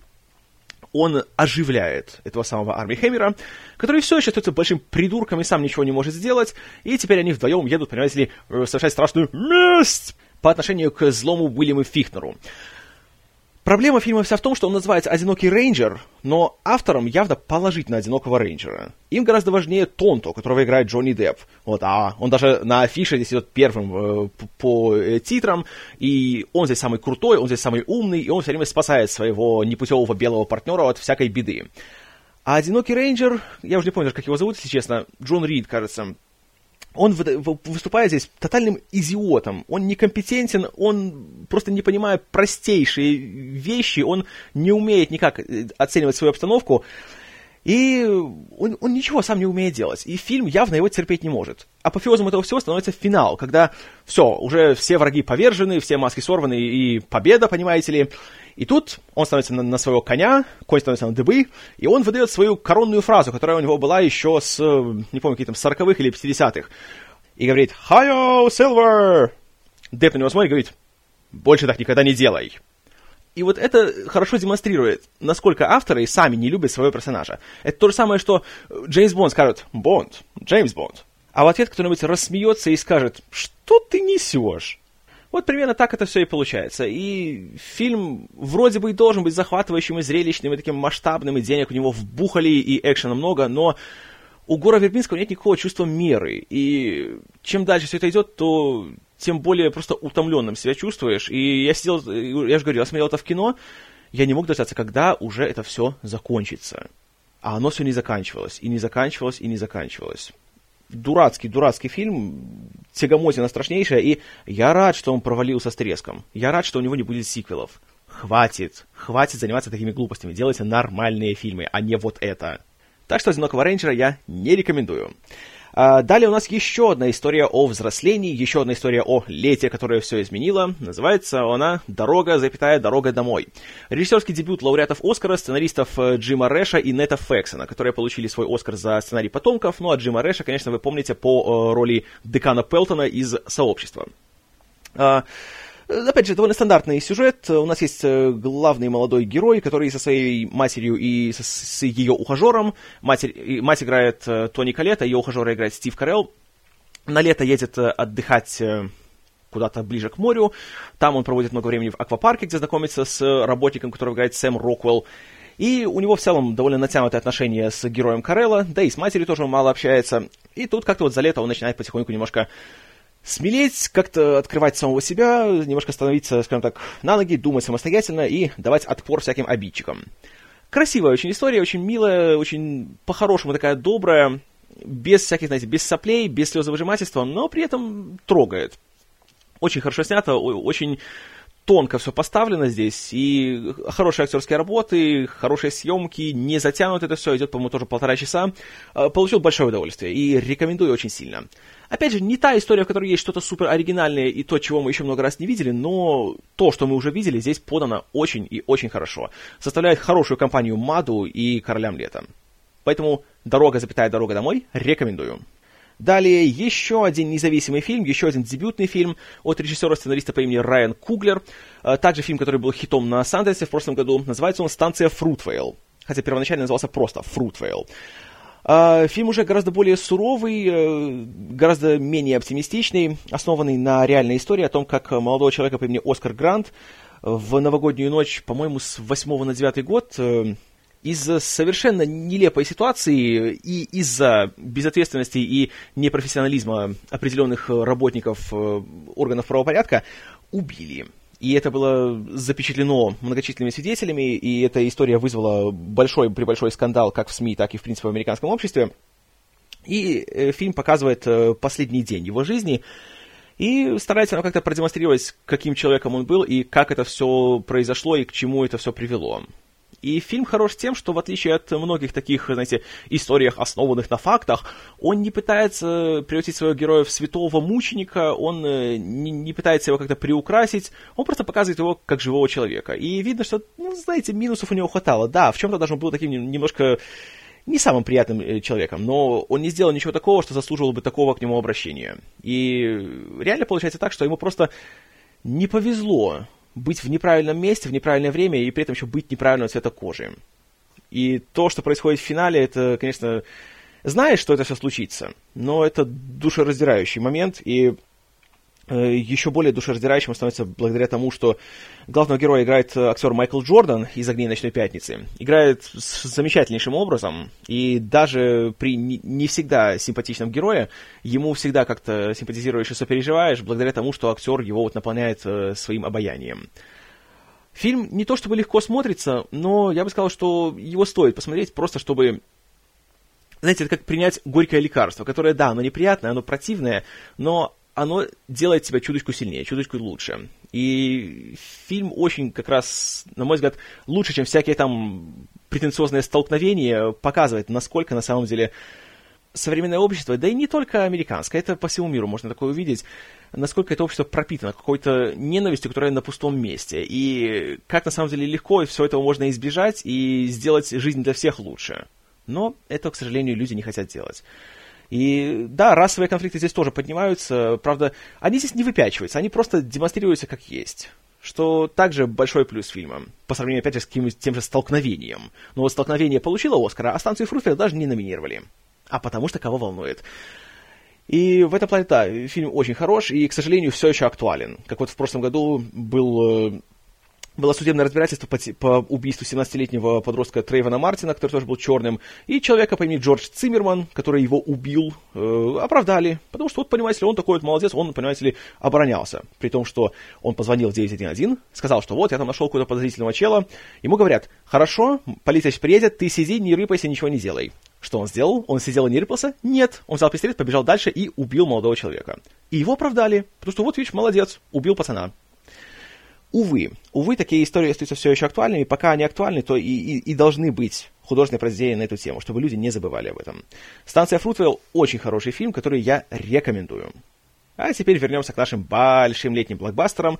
И вот еще один фильм, который обещал стать гигантским хитом, собрать уйму денег, а собрал далеко не уйму. Э, называется он «Тихоокеанский рубеж». Это новая работа Гиермо Дель Торо. Первый его такой по-настоящему дорогой фильм. Рассказывает он очень простую историю о том, как где-то в далеком будущем э, на Землю напали адские гигантские чудовища, которые стали крушить все, что они видят. И человечество не нашло других способов от них обороняться, кроме как сделать собственных гигантских роботов, которыми будут управлять э, люди, и таким образом они будут с ними драться, бить их кулаками, резать мечами и немножко в них стрелять. Вот, собственно, и вся идея фильма. Большие роботы дерутся с большими монстрами. Вроде бы хорошая такая, знаете, идея для большого летнего блокбастера. Может быть, много веселья из всего этого. Я думаю, что, э, веселье, тем более Гермо Дель Торо. Он же такой молодец. Он, у него такая богатая фантазия, и он должен снять все круто. А получилось, к сожалению, по крайней мере для меня, я знаю, что многие люди с нами не согласны, ну и рад за них. Но я смотрел ее в кино, я был полон надежды, что будет хороший фильм, а получилась редкостная скука. А, во-первых, история в фильме, да, никто не ожидает, что она будет суперсложной или глубокой, но хотя бы сделайте так, чтобы она была интересной. А здесь ничего интересного не было. Здесь э, все очень просто, очень шаблонно, очень неглубоко. Нет ни одного персонажа, который является чем-либо интересным. И несмотря на то, что есть хорошие актеры, они здесь ничего хорошего практически не играют. И все диалоговые сцены смотрятся как ролики из видеоигр. Только вот если в видеоигре можно нажать на кнопку и пропустить их, чтобы перейти, собственно, к геймплею, то здесь приходится все это смотреть и высиживать. А когда начинаются, собственно, уже баталии, то в кино они смотрелись, откровенно говоря, плачевно, потому что я смотрел его в 3D, на котором настаивал режиссер, и они и так происходят, по большей части, ночью, под дождем или ночью на дне океана, в воде, в мутной. Поэтому ни черта невозможно было рассмотреть в них. Во-вторых, все было снято по большей части крупными планами, плюс смонтировано так, что очень мало есть непрерывных дублей, поэтому зачастую просто возникал эффект дезориентации. Особенно в финальной битве, когда там начинаются уже ядерные взрывы, начинаются перемещения больших э, объемов воды. Я, честно слово, я понятия не имел, что происходит, кто, кого и куда. А затем я приобрел фильм на Blu-ray.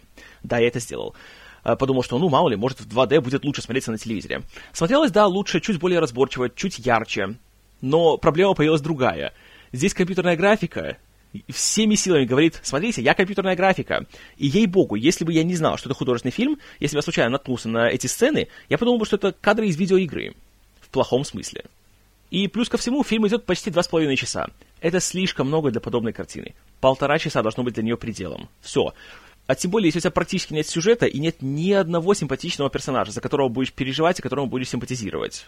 И это особенно обидно, потому что актеры здесь хорошие. Есть Чарли Ханом, есть Идрис Эльба, есть Ринко Кикути, э, есть э, Чарли Дей, есть Рон Перлман. И реально только Рон Перлман по-настоящему понравился и как-то впечатлил и заставил желать, чтобы он снова вернулся на экран. Но он тут, по сути, для сюжета играет самую второстепенную роль из всех возможных. А вот главную роль играет Чарли Ханом, который, я не знаю, что произошло, как так получилось. На «Сыновьях анархии» он такой классный, он такой обаятельный, черт побери, он, он просто удерживает кадр вот вокруг себя. Здесь он пустое место я просто, я в недоумении. И потом, после просмотра Тихоокеанского рубежа, я снова включил пару экшн-сцен из первых трансформеров. И, товарищи, небо и земля. Фильму уже 7 лет, но он все еще захватывает, он все еще интересует, он все еще вызывает эмоции. И что меня больше всего удивляет, в первых трансформерах, которым 7 лет, спецэффекты более качественные, чем в Тихоокеанском рубеже, которые были дороже и сделаны позже с новыми технологиями. И Гиермо Дель Торо, как и Питер Берг в позапрошлом году, допустил большую ошибку в том, что он пытался перемайкл Бейтс Майкла Бэя. А эта задача заведомо провальная. И, во-вторых, у нас уже есть Майкл Бэй, второй нам не нужен. Пусть у нас будет один Гиермо Дель Торо, которого в этом фильме почти нет. И фильм «Тихоокеанский рубеж» я не рекомендую. Идем дальше. Э, следующий фильм у нас «Зло 2», точнее, простите, Z дробь L дробь O дробь 2. А, продолжение хоррор-антологии, э, посвященной... Э, да, в принципе, ничему она не посвящена. Э, все короткометражки, что здесь есть, они никак друг с другом не связаны. Их лишь связывает переплетающаяся сцена того, как два человека пробираются в дом, находят кучу видеокассет и смотрят записи, которые там есть. И, следовательно, смотрим их мы. Первую часть я, откровенно говоря, не смотрел, я ее пропустил в свое время, потому что отзывы были не самые воодушевляющие. А вот насчет второй услышал, что тут есть на что посмотреть. И действительно есть на что. А, как и любой, в принципе, фильм-антология, «Зло 2» смотрится не столько как собрание каких-то историй, сколько как собрание упражнений, в которых э, каждый режиссер, а здесь работали Адам Уингард, Гаррет Эванс, э, этот Эдуардо Санчес и Ой, кто-то еще. Ну, не суть. Э, в общем, здесь просто режиссеры как-то пытались сделать что-то, чего они еще не делали. В плане техническом, в плане постановки, в плане исполнения, в плане операторской работы. И в этом плане у них получилось очень даже так креативно. Э, есть прекрасная короткометражка, где мы видим от первого лица с помощью камеры GoPro, э, как велосипедист едет себе по лесу, на него нападает зомби, он сам затем превращается в зомби и идет нападать на других людей. И все это снято почти полностью непрерывным одним дублем. И есть очень много хитрых сцен, где смотришь и думаешь, как они это сделали? И полно черного юмора, и смотрится с большим удовольствием. А, есть короткометражка от Гаррета Эванса и человека, чье имя я сейчас не могу вспомнить и вряд ли смогу произнести. Она уже гораздо более жуткая, более мерзкая, и она только подтверждает мнение о том, что после рейда и после этого и после акта убийства в Индонезию ни ногой тоже снято очень изобретательно, очень э, удивительно, я бы сказал. В очередной раз смотришь и только чешешь затылок о том, как же ему это удалось, и сколько же дублей пришлось сделать, чтобы вот довести все до такого вот технического совершенства.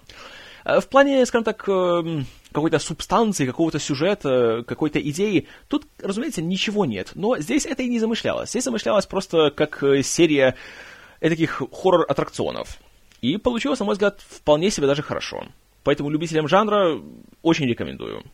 И вот мы уже перевалили за середину лета, когда уже приближаются фильмы, которые, скажем так, не самые лучшие по качеству, которые обычно... Август является летом этакой еще одной свалкой, куда пускают все большие релизы, которые недостаточно конкурентоспособны, чтобы пускать их в июне или в июле. Вот один из фильмов от студии DreamWorks. Снова большая анимация под названием «Турбо», в которой снова есть Райан Рейнольдс. Но, увы, по сравнению с семейкой Крудс тут даже и говорить не о чем. Э, безумная история, которая рассказывает о том, что есть улитка, которая мечтает стать э, гонщиком. Да, гонщиком. Э, случайно эта улитка попадает в турбину гоночной машины, и там, впитав всяких технических жидкостей, обретает суперспособность к супердвижению, супербыстрому. И, как думаете, что улитка делает? Правильно, участвует в профессиональных автогонках улитка против гоночных болидов. Вот, в принципе, весь фильм. Получилось э, очень, даже по меркам детских анимационных фильмов, очень глупо, абсолютно неубедительно, ни на секунду не веришь в то, что это произошло, и то, что реально живые вменяемые люди позволили бы такому случиться, даже в мире этого анимационного сказочного фильма. Э, шаблонные герои, как обычно, позвали кучу всяких знаменитостей на эти роли. Кроме Рейнольдса тут еще есть вроде Сэмюэл Джексон, э, кажется, Майкл Пенья был, э, Брэд Гарретт, по-моему, я его слышал, был. Ну, в общем, люди, которые часто можно услышать на озвучке в анимации. Uh, ничего абсолютно интересного, ничего смешного. Есть гоночные сцены, которые, ну, так, знаете, неплохо сделаны. Консультантом здесь э, в, в плане визуальном был Уолли Фистер, постоянный оператор Кристофера Нолана, поэтому как-то более-менее что-то там можно увидеть. Но сам фильм является чем-то очень непонятным, очень, опять же, сделанным по шаблонам, для того, чтобы, вы знаете, можно было продавать игрушки, можно было привлечь детей и тому подобное, но не сработало. Даже дети не пошли на этот фильм, и он вроде в прокате прошел очень слабенько. И даже если вы вот просто с ума сходите от любой компьютерной анимации, вы вот дня не можете просить, чтобы не посмотреть что-нибудь, даже вам я не порекомендую этот фильм. Потому что Турбо, ну реально, полтора часа просто выброшенная форточку. Очень скучно, ничуть не интересно, не оригинально, не изобретательно. Просто нет. Хорошо. Uh, еще к вопросу о «нет». Uh, новый фильм с Кристен Уик в главной роли под названием «Имаджин». Новая режиссерская работа Роберта Пульчини и Шерри Спрингер Берман, которые 10 лет назад стартовали великолепнейший фильм под названием «Американское великолепие», простите за тавтологию, с Полом Джамати, который был сплавом и документального фильма, и игрового. Но с тех пор, к сожалению, каждый их фильм э, мягко говоря, не впечатляет. Вот так и здесь. Э, история рассказывает о том, как есть Э, героиня Кристен Уик, которая работает в Нью-Йорке. Она в свое время была очень перспективной, подающей надежды писательницей, но ничего у нее не получилось. Потом теперь она работает рецензентом. Но с работы ее очень быстро увольняют, ей приходится переезжать обратно из Нью-Йорка к себе домой в Нью-Джерси, где у нее живет э, вычурная, безумная семья, и она пытается как-то немножко взять свою жизнь в руки. В общем, сюжет довольно пустой, как говорят, переливает с пустого в порожнее, Актеры тут есть довольно неплохие, кроме Уик тут еще появляется, кажется, Кэтрин Киннер в роли ее матери, которая, как правило, хороша. Но в истории нет ни одного симпатичного персонажа, включая главную героиню. Э, события напоминают всякие типичные санденсовские, такие, знаете, э, необычные независимые фильмы, в которых опять ничего не происходит, и герои ничего не делают, и от этого начинают ныть, что они ничего не делают. И смотришь и просто думаешь, зачем я это смотрю? И если бы не было Кристен Уик, я бы, наверное, даже выключил на середине. Она, конечно, хороша, но не настолько, чтобы заставить не жалеть о просмотре фильма. Поэтому фильм Imagine я не рекомендую, даже если вы очень любите Кристен Уиг. Вот еще один фильм с Райаном Рейнольдсом, который тоже получился страшнейшим провалом в этом году. И нельзя не пожалеть актера, потому что он старается, он работает, он хороший, талантливый человек, обаятельный, харизматичный и все в таком ключе. Но я не знаю, зачем он согласился на фильм по названию «Призрачный патруль», который является очень ленивым, очень лишенным какой-либо фантазии с плавом охотников за привидениями и людей в черном. И здесь он играет полицейского, которого убивают, но из-за того, что он немножко согрешил в своей жизни, его не отправляют в рай или в ад, а ему дает э, шанс, скажем так, искупить свои грехи. И его делают офицером так, так называемой райской полиции. И их называют этим самым призрачным патрулем. Ему дают напарника, который играет Джефф Бриджес, который из 19 века и который здесь все еще играет э, роль Рустера Кокберна из «Железной хватки». И они приходят на Землю, у них, конечно же, э, внешность не своя, а они выглядят как э, Джеймс Хонг и какая-то блондинистая модель. И они ищут всяких разных нарушителей спокойствия и отправляют их обратно в райскую тюрьму. Да, там есть райская тюрьма, серьезно. И еще есть Кевин Бейкон в роли адского злодея из ада, который здесь явно просто зарабатывает на выплату кредитов и ничего полезного не делает. И весь фильм смотрится очень глупо, очень скучно, в нем нет никакой, знаете, такой искорки, в нем нет никакого, не знаю, как говорят, драйва. В нем очень посредственные спецэффекты, среди прочего, из-за того, что компания Rhythm and Hughes, которая работала над ними, посреди работы фильма обанкротилась и уже была на последнем дыхании, когда завершала работу. И это видно. Кое-где что-то смотрится более-менее нормально, а кое-где абсолютно нет. И фильм в целом явно рассчитан на людей, которые просто не смотрели «Людей в черном» и не будут, потому что им 15 лет, и они не хотят смотреть фильм, который старше, чем они сами. А зря. И не надо смотреть «Призрачный патруль». Посмотрите лучше «Людей в черном». Это все еще прекрасный фильм, который за 15 с лишним лет ничуть не состарился. А вот «Призрачный патруль» за полгода уже потерял всякий интерес. Но не все так плохо. Еще есть хорошие фильмы ближе к концу лета. Один из них называется «Заклятие». Э, новая работа Джеймса Уана, э, постановщика первой «Пилы», а затем режиссера, прости господи, «Астрала», а теперь вот режиссер, у которого большая проблема на «Форсаже 7». Но с «Заклятием» совершенно иная ситуация. Хотя я от фильма ничего хорошего не ожидал, потому что от «Астрала» я плевался, как и от «Астрала» двоеточие главы второй, но не, не об этом сейчас разговор. Э, «Заклятие» — это история, как бы основанная на фактах э, о супругах, которые...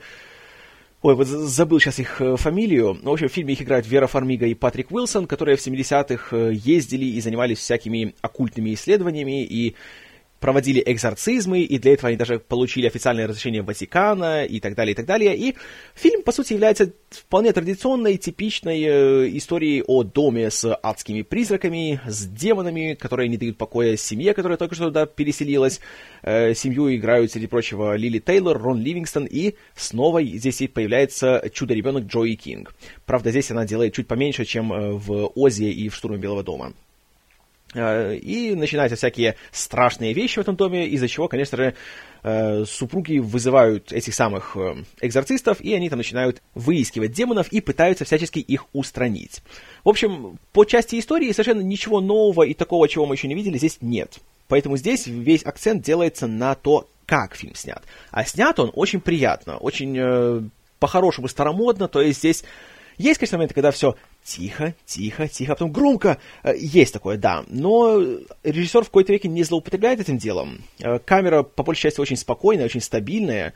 Э, монтажер здесь не делает так, что здесь у нас миллион склеек в секунду. И здесь очень грамотно выстраивается такая атмосфера, такого напряжения, такого небольшого страха и такого, знаете, непонимания того, что, собственно, происходит и что сейчас будет дальше. Фильм хороший получился. Не скажу, что выдающийся, я не скажу, что это лучший хоррор года, как э, говорили некоторые критики, но смотрелся на удивление приятно. Среди прочего, благодаря тому, что есть отличнейший актерский состав. И взяли нормальных, знаете, взрослых профессиональных актеров, которые умеют работать с любым материалом и которые поднимают его, скажем так, на уровень выше. Потому что сценарий довольно простецкий, но благодаря тому, что здесь э, все вот выкладываются по полной, то он смотрится как фильм, который гораздо лучше, чем то, чем он мог получиться. Поэтому в целом мне понравилось. И не буду скрывать, что было пара сцен, когда реально было жутко. Поэтому «Заклятие» я все-таки рекомендую. А, особенно он хорош тем, что в нем нет э, всякого мяса, всякой крови, и тут больше все делается именно на атмосферу и на напряжение. Поэтому если, например, зловещие мертвецы вас отталкивают, потому что там много всякой вот этой вот гадости, всех этих телесных жидкостей, всего этого крови и, и, и, и слизи и все остальное, то «Заклятие» хороший вариант для вас. А вот фильм, который, к сожалению, несмотря на всю мою любовь к предшественникам и к его создателям, меня все-таки разочаровал. Называется он в оригинале «Конец света», но у нас, конечно же, наши креативные переводчики назвали его «Армагеддец». Это завершение этой номинальной трилогии Эдгара Райта, которая началась 10 лет назад с помощью э, зомби по имени Шона, потом продолжилась э, посредством э, типа крутых легавых, и вот теперь она приходит к своему логическому завершению. Хотя логическое ли оно? Вопрос. А, фильм, на самом деле, смотрится как два разных совершенно фильма по своему стилю, по своему подходу. Начинается все как э, такая немножко трагикомедия о людях, которые в школьные годы были большими хулиганами и дебоширами, но затем все повырастали. Все, кроме одного, которого играет Саймон Пегг, который так и остался в подростковом возрасте и не желает из него выходить. И он в один прекрасный день собирает всех своих друзей, среди которых есть Ник Фрост, Эдди Марсон, Пэдди Консидайн и вот не помню, кто еще. Он и собирает, чтобы они все вернулись в их э, родной маленький городок, и там устроили грандиозный поход по местным пабам, чтобы не помню, сколько это было, 10 или 12, чтобы в них всех э, выпить по кружке пива и таким образом к концу вечера ужраться в хлам. Потому что они как-то собирались это сделать, но не справились. Так вот, теперь, понимаете, надо завершить начатое. Хорошо, так и происходит. Все, конечно, кроме Пега, не хотят этого делать, но просто уже делают ему большое одолжение. Приезжают, собираются и начинают немножко вспоминать свою молодость, и мы видим, что с годами все у них сильно поменялось, и, и если раньше они были такими друзьями, не разлей вода, все, все у них было круто, то теперь, конечно, они уже все более чужие друг другу люди. И это смотрится интересно, это остроумно, тут хватает хороших шуток, по традиции Райт э, показывает нам свой бешеный визуальный стиль, свой резкий монтаж, но смотрится все хорошо и приятно. Проблемы начинаются после 20 минут. Когда наступает вечер, и когда оказывается, что все не так уж и просто, и начинается безумная фантастика, при которой какие-то странные создания пытаются захватить э, власть в этом городе, и захват этот включает в себя, ну, по сути, похищение человеческих тел, превращение их в манекенов с синей кровью. И вот здесь фильм меня окончательно потерял. Потому что, да, я знал, что здесь, здесь будет э, такой сплав жанр, здесь будет как бы наполовину пародия, наполовину новый пример фантастического фильма. Но насколько же здесь все получилось каким-то, я не знаю, неинтересным, что ли? Если в, в предыдущих фильмах был какой-то такой задор, было много юмора, и юмор был оригинальным, и чувствовалась какая-то любовь к своему материалу, любовь к жанру, который, с одной стороны, высмеиваешь, а с другой стороны, признаешься ему в любви, то здесь как-то очень все стало каким-то непонятным, немножко аморфным, и трудно даже определить, что, собственно, здесь пытаются высмеять, и что здесь пытаются как-то симитировать. И в отличие от первых двух фильмов, здесь все кажется гораздо более тяжеловесным и, на мой взгляд, гораздо более вымученным. И если раньше у Райта экшн-сцены были захватывающими, были оригинальными и разнообразными, то здесь все сводится к куче однообразных драк, которые при этом ничуть не убедительные, и в которых герои, которые только что были обычными работягами-тюфяками, вдруг становятся мастерами кунг-фу. Спасибо не надо. И когда начинаются шокирующие повороты с фантастикой, то, ей-богу, ноль интереса они вызывают. Я уж молчу о том, что здесь появляются, среди прочего, всякие большие лица, типа Дэвида Брэдли или Пирса Бросона, или даже Розамунд Пайк появляется, но они как-то настолько впустую здесь использованы, что только я сидел просто качал головой, что, блин, у вас есть Пирс Броснан, а что вы с ним делаете в этом фильме? И оставшийся час фильма я сидел и смотрел, такой думал, почему это не срабатывает? Почему я не получаю удовольствия от того, что происходит? Здесь же есть все, что должно мне понравиться, но не получается. Вот и получился, как и Скотт Пилигрим, такой фильм «Бракованный воздушный шарик». Вроде все есть, все вроде хорошо, но не радует. Поэтому, увы, Армагеддец меня очень сильно разочаровал. А вот Росомаха, он же Росомаха двоеточие бессмертный, меня не разочаровал, что интересно, он почти даже меня порадовал. Первые две трети фильма вообще были прекрасными. Получился такой маленький, такой почти камерный, такой нуарный триллер, где суровый Хью Джекман сначала находится на Аляске, он является суровым, бородатым, потом отправляется в Японию, там все еще является суровым, там он шинкует ниндзя направо и налево, есть э, хорошие экшн-сцены, есть э, очень занятная сцена погони с участием э, белого мчащегося поезда, очень хорошо все сделано. И несмотря на то, что, конечно, как и любой голливудский фильм, который происходит в Японии, тут каждый японец на каждом шагу тебе будет объяснять, что такое, что здесь происходит, и все говорят, это якудза, это японская мафия, ты ронин, ты как самурай без хозяина. Конечно, потому что мы этого не знали, потому что последние 20 лет нам не говорилось об этом в каждом фильме, который связан с Японией. Э, но, несмотря на это, все равно смотрится довольно свежо, довольно интересно. Приятно то, что, собственно, азиатские актеры здесь не примелькавшиеся, здесь куча незнакомых лиц, э, много разнообразия. Экшен хорошо сделан. Джеймс Мэнголд, который был здесь режиссером, грамотно со всем справляется. И смотрится в целом очень даже интересно. По-хорошему, знаете, так мрачно, но в меру. Без всякой чернухи и без, э, без особо большой скуки пока не наступает финальная треть фильма. А вот в финальной трети он превращается из маленького камерного нуарного триллера в очередной раздутый большой компьютерный блокбастер. И тут интерес стремится к нулю. И когда Росомаха начинает снова драться с большим роботом-самураем, то думаешь, зачем? Зачем вы это делаете? Давайте вернемся к тому, что было. Было же так хорошо. Но нет, надо все испортить. А, но что хорошо в фильме? Хью Джекман все еще молодец. Росомаха не стареет, он все такой же молодой всегда. И, как ни странно, Хью Джекман тоже выглядит чертовски хорошо для своего-то возраста. А, также очень порадовала Светлана Ходченкова, которая, на удивление, хорошо сыграла и, более того, в отличие от большинства славянских актрис, очень хорошо говорит на английском. Если бы я не знал, что она из России, я бы даже так и не подумал. Поэтому в этом плане очень-очень приятно. Да и в целом фильм, знаете, получился довольно приятным. Если бы, опять же, не финальная треть, вообще было бы прекрасно. Ну а так получается, что это пока что лучший фильм из цикла «Люди Икс» э, со времен, по-моему, со времен второй части. Потому что, вы знаете, от, от первого класса я был не в восторге.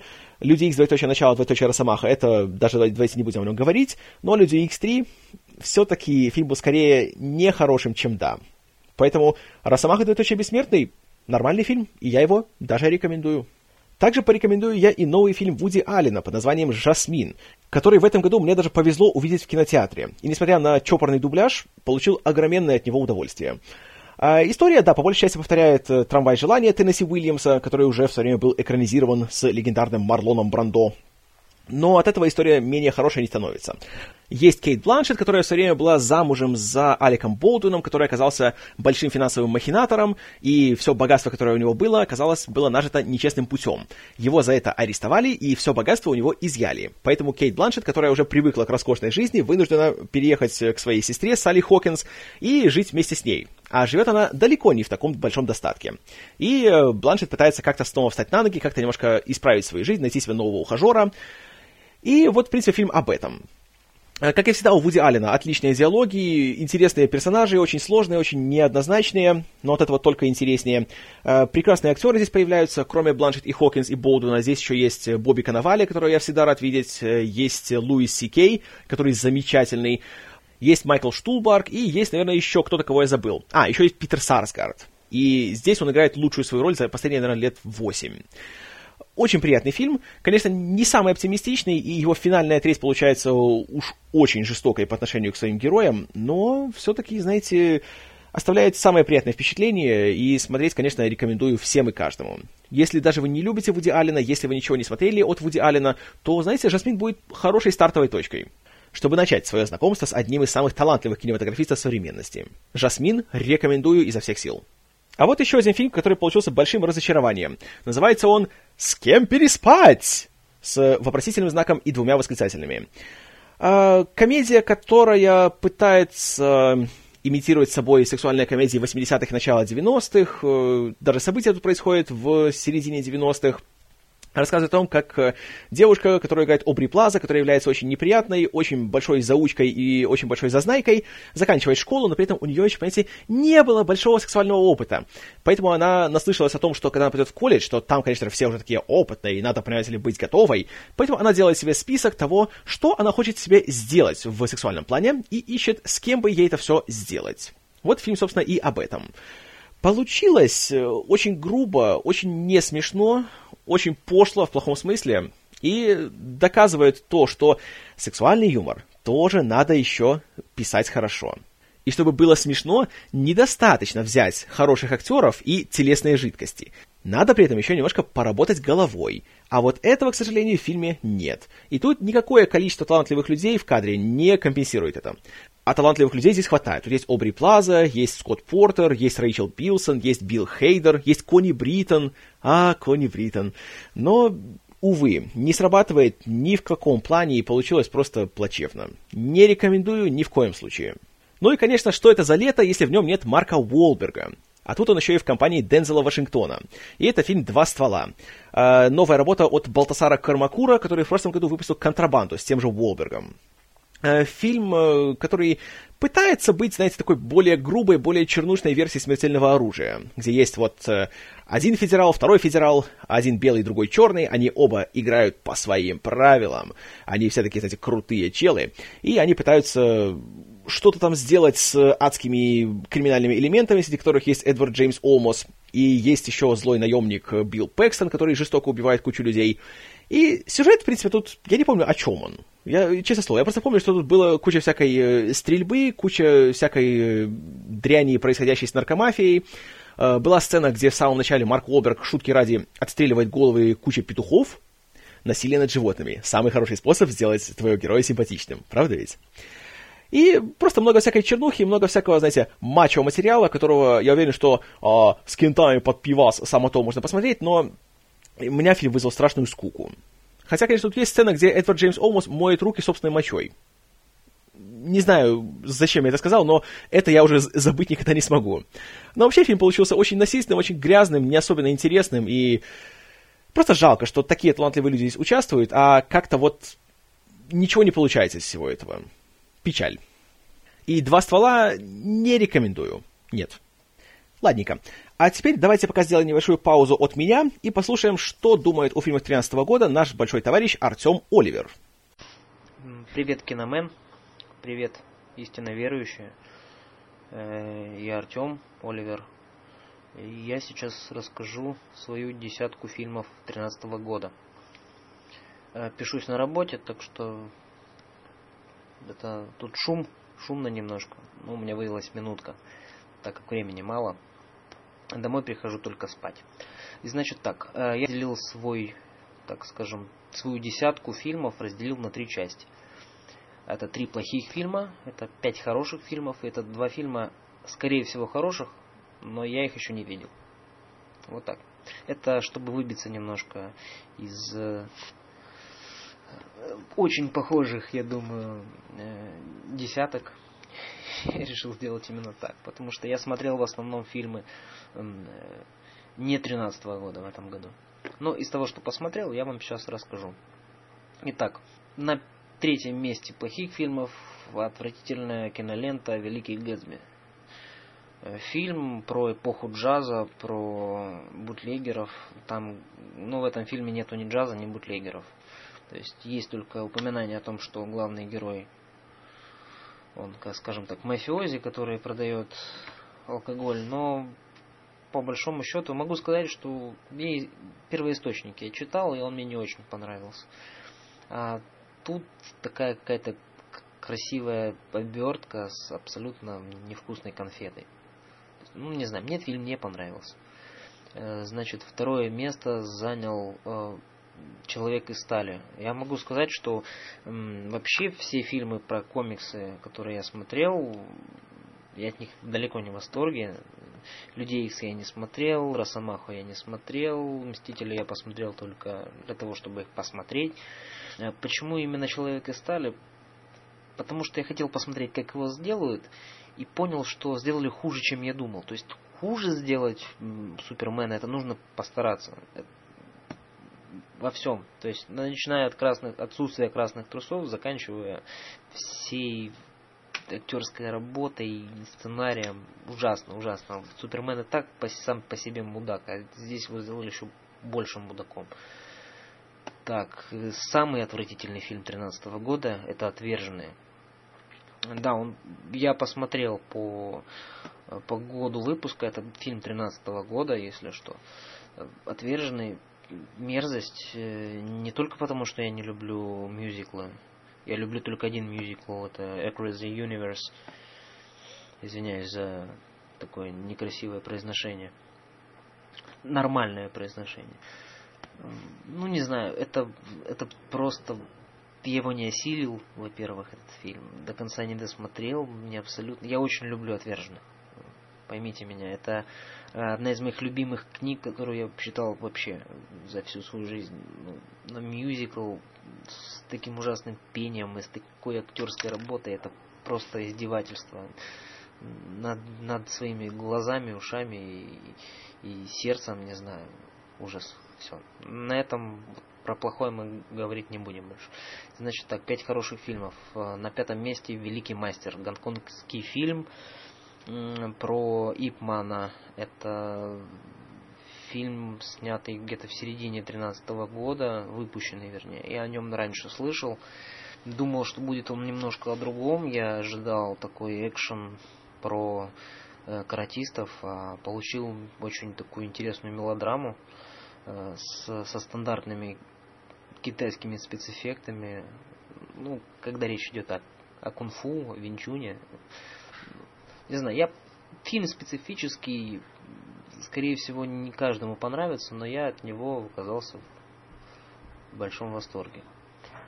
Значит, четвертое место это путешествие в пространстве и времени. Э, ну, тут, э, скажем так, это моя любовь к классическим сериям Доктора Кто сыграла. Ну и Плюс у фильма много достоинств на самом деле. Во-первых, это Дэвид Брэдли, который отлично сыграл. Другие актеры, ну, тот же Марк Геттис или Марк Гаттис, как его правильно назвать. Вот, он все-таки неплохой сценарист. Не знаю, ну, во всем. Эпоха 60-х, BBC передана, актеры хорошо играют. Э, э, в смысле, эпоха BBC передана в 60-х годов. То есть во всем мне, я фильм посмотрел аж несколько раз. Так он мне понравился. Значит, э, третье место у нас новый фильм «Братьев Коинов». Он вышел в конце 2013 года. Называется «Внутри Льюина Дэвиса». Э, фильм, фильм хороший. Во-первых, э, хорошая музыка. во-вторых, хорошая игра, очень хорошая игра актера эм, Оскара Айзека, да, точно, Оскар Айзек его зовут. Э, Гудман, здесь очень интересная роль Гудмана, он с бородой, он играет такого неприятного дядьку, очень мне понравилось. Э, ну и Джастин Тимберлейк, тоже приятно его видеть в очередной раз, в, даже на не знаю, на, на втором плане, на третьем снимался. Но это, он, кстати, поет фильмы, фолк-песни 60-х, очень неплохо, оказывается. Вот, э, что понравилось, э, больше всего понравилось э, появление великого музыканта, который легенда 60-х американская. То есть он в конце появляется, но мне понравилось, как это обыграно. Его его лица не показывают, видно только силуэт на заднем плане, как он садится на стул с гитарой и со своей знаменитой гармошкой и поет песню своим голосом. То есть это очень хорошо. Фильм, э, это, этот элемент в фильме дает надежду на то, что у главного героя все-таки что-нибудь да получится в итоге, что все-таки эта музыка получит свое, скажем так, Э, так, фильм на втором месте у меня в тринадцатом году это «Оз Великий и Ужасный».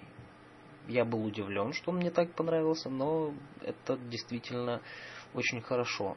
Э, во-первых, э, я люблю фильм старый «Волшебник страны Оз» про Дороти, и мне понравилось, что в Озе не то чтобы много отсылок, а фильм снят с уважением к оригиналу своему.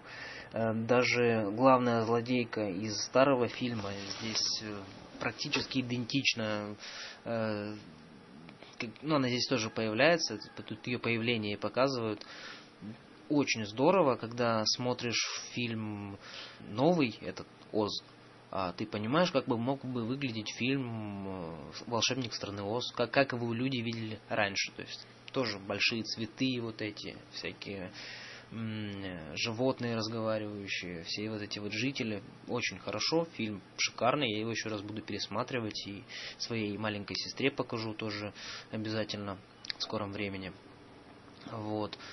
Э, очень хорошо. Оз великий ужасный.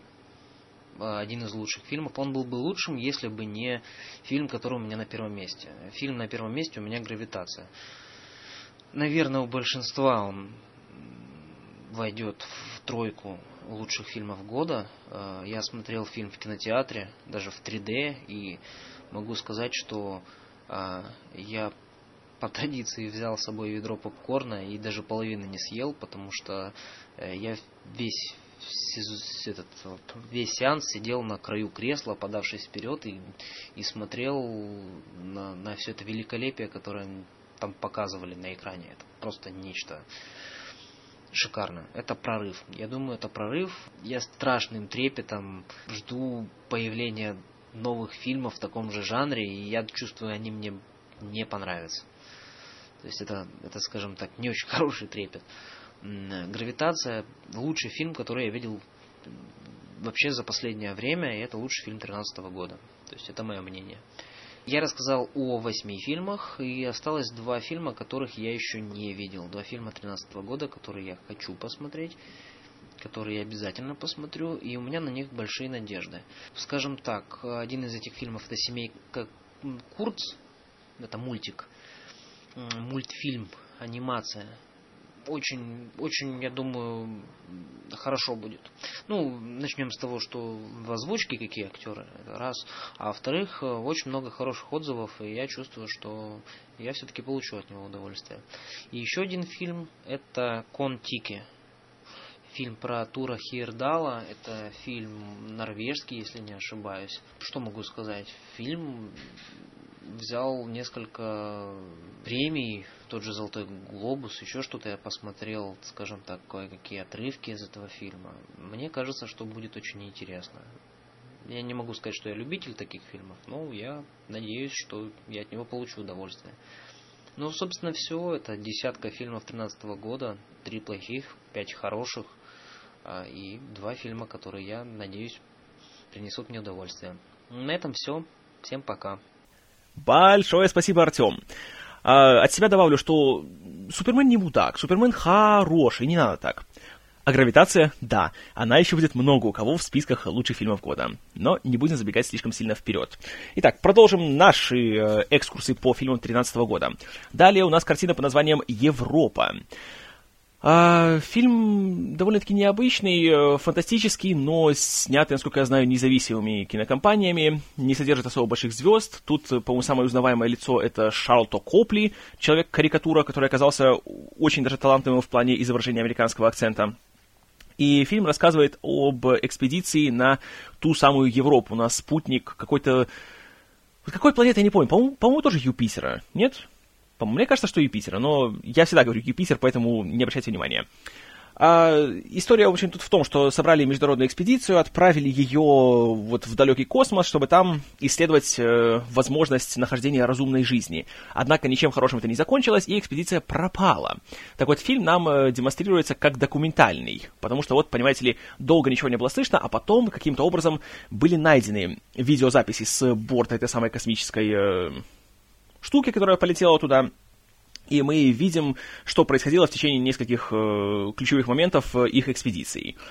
Вроде идея не самая плохая, вроде бы так неплохо все это реализовано, но фильм смотрится очень скучно, и вот это постоянное переключение на фиксированные камеры, э, а-ля паранормальная активность, очень быстро приедается. Э, герои довольно такие э, однообразные, скучные и шаблонные, тоже особо какие-то симпатии не вызывают, и когда начинаются трагические события, то особой трагедии не чувствуешь из-за этого. И получается такой сплав ну, много чего. Больше всего, конечно, космическую Одиссею здесь пытаются как-то скопировать, но, во-первых, нашли, что копировать, а во-вторых, получается копия довольно-таки бледноватая. Ну и в финале. В финале происходит шокирующий поворот, который нам весь фильм как-то обещают и говорят, что вот, будет что-то такое, да, мы же не зря все это вам показываем. И когда видишь, что происходит, думаешь, серьезно? Вот ради этого мы столько времени ждали, чтобы вот, вот это увидеть? Спасибо, товарищи, не надо. Европа э, фильм очень скучный, очень посредственный, у него были хорошие намерения, но не получилось, не удалось их реализовать. Поэтому Европу я не рекомендую. Ну, а теперь еще один, последний на этот год, фильм о взрослении. А, это вторая режиссерская работа Джеймса Пансольта, который в позапрошлом году снял отличный и очень недооцененный фильм под названием «В хлам». А этот фильм называется «Захватывающее время». И он также был показан на фестивале Sundance в начале 2013 года. Там он сорвал овации, получил вроде приз за актерский ансамбль. И рассказывает он о молодом человеке э, по имени Саттер, которого играет актер Майлз Тейлор. А, который является школьником-старшеклассником, у которого скоро заканчивается учеба, который при этом является страшным алкоголиком, который даже на свою работу приходит уже поддатым и поддает во время, собственно, работы. И он не имеет особого плана на жизнь, он просто дрейфует по своей жизни. Он считает сам себя таким, знаете, душой компании, таким вот популярным челом, которого все любят, а в реальности оказывается немножко все иначе, и по-хорошему его считают просто большим клоуном. И вскоре с ним расстается его девушка, которая играет Бри Ларсон, и он напивается с горя и теряет сознание на газоне чего-то дома. На этом газоне его находит э, его коллега по школе, который играет Шейлин Вудли. И у них завязывается знакомство, начинается дружба, которая постепенно перерастает в нечто большее. Но из-за того, что у них у обоих внутри есть э, довольно серьезные проблемы, а у нашего главного героя есть еще и большой демон из прошлого, который выражается в его отце, которого играет Кайл Чендлер, то тут, конечно, все получается не так уж просто и не так уж э, красиво, как это принято показывать в романтических фильмах. Фильм получился чертовски хорошим.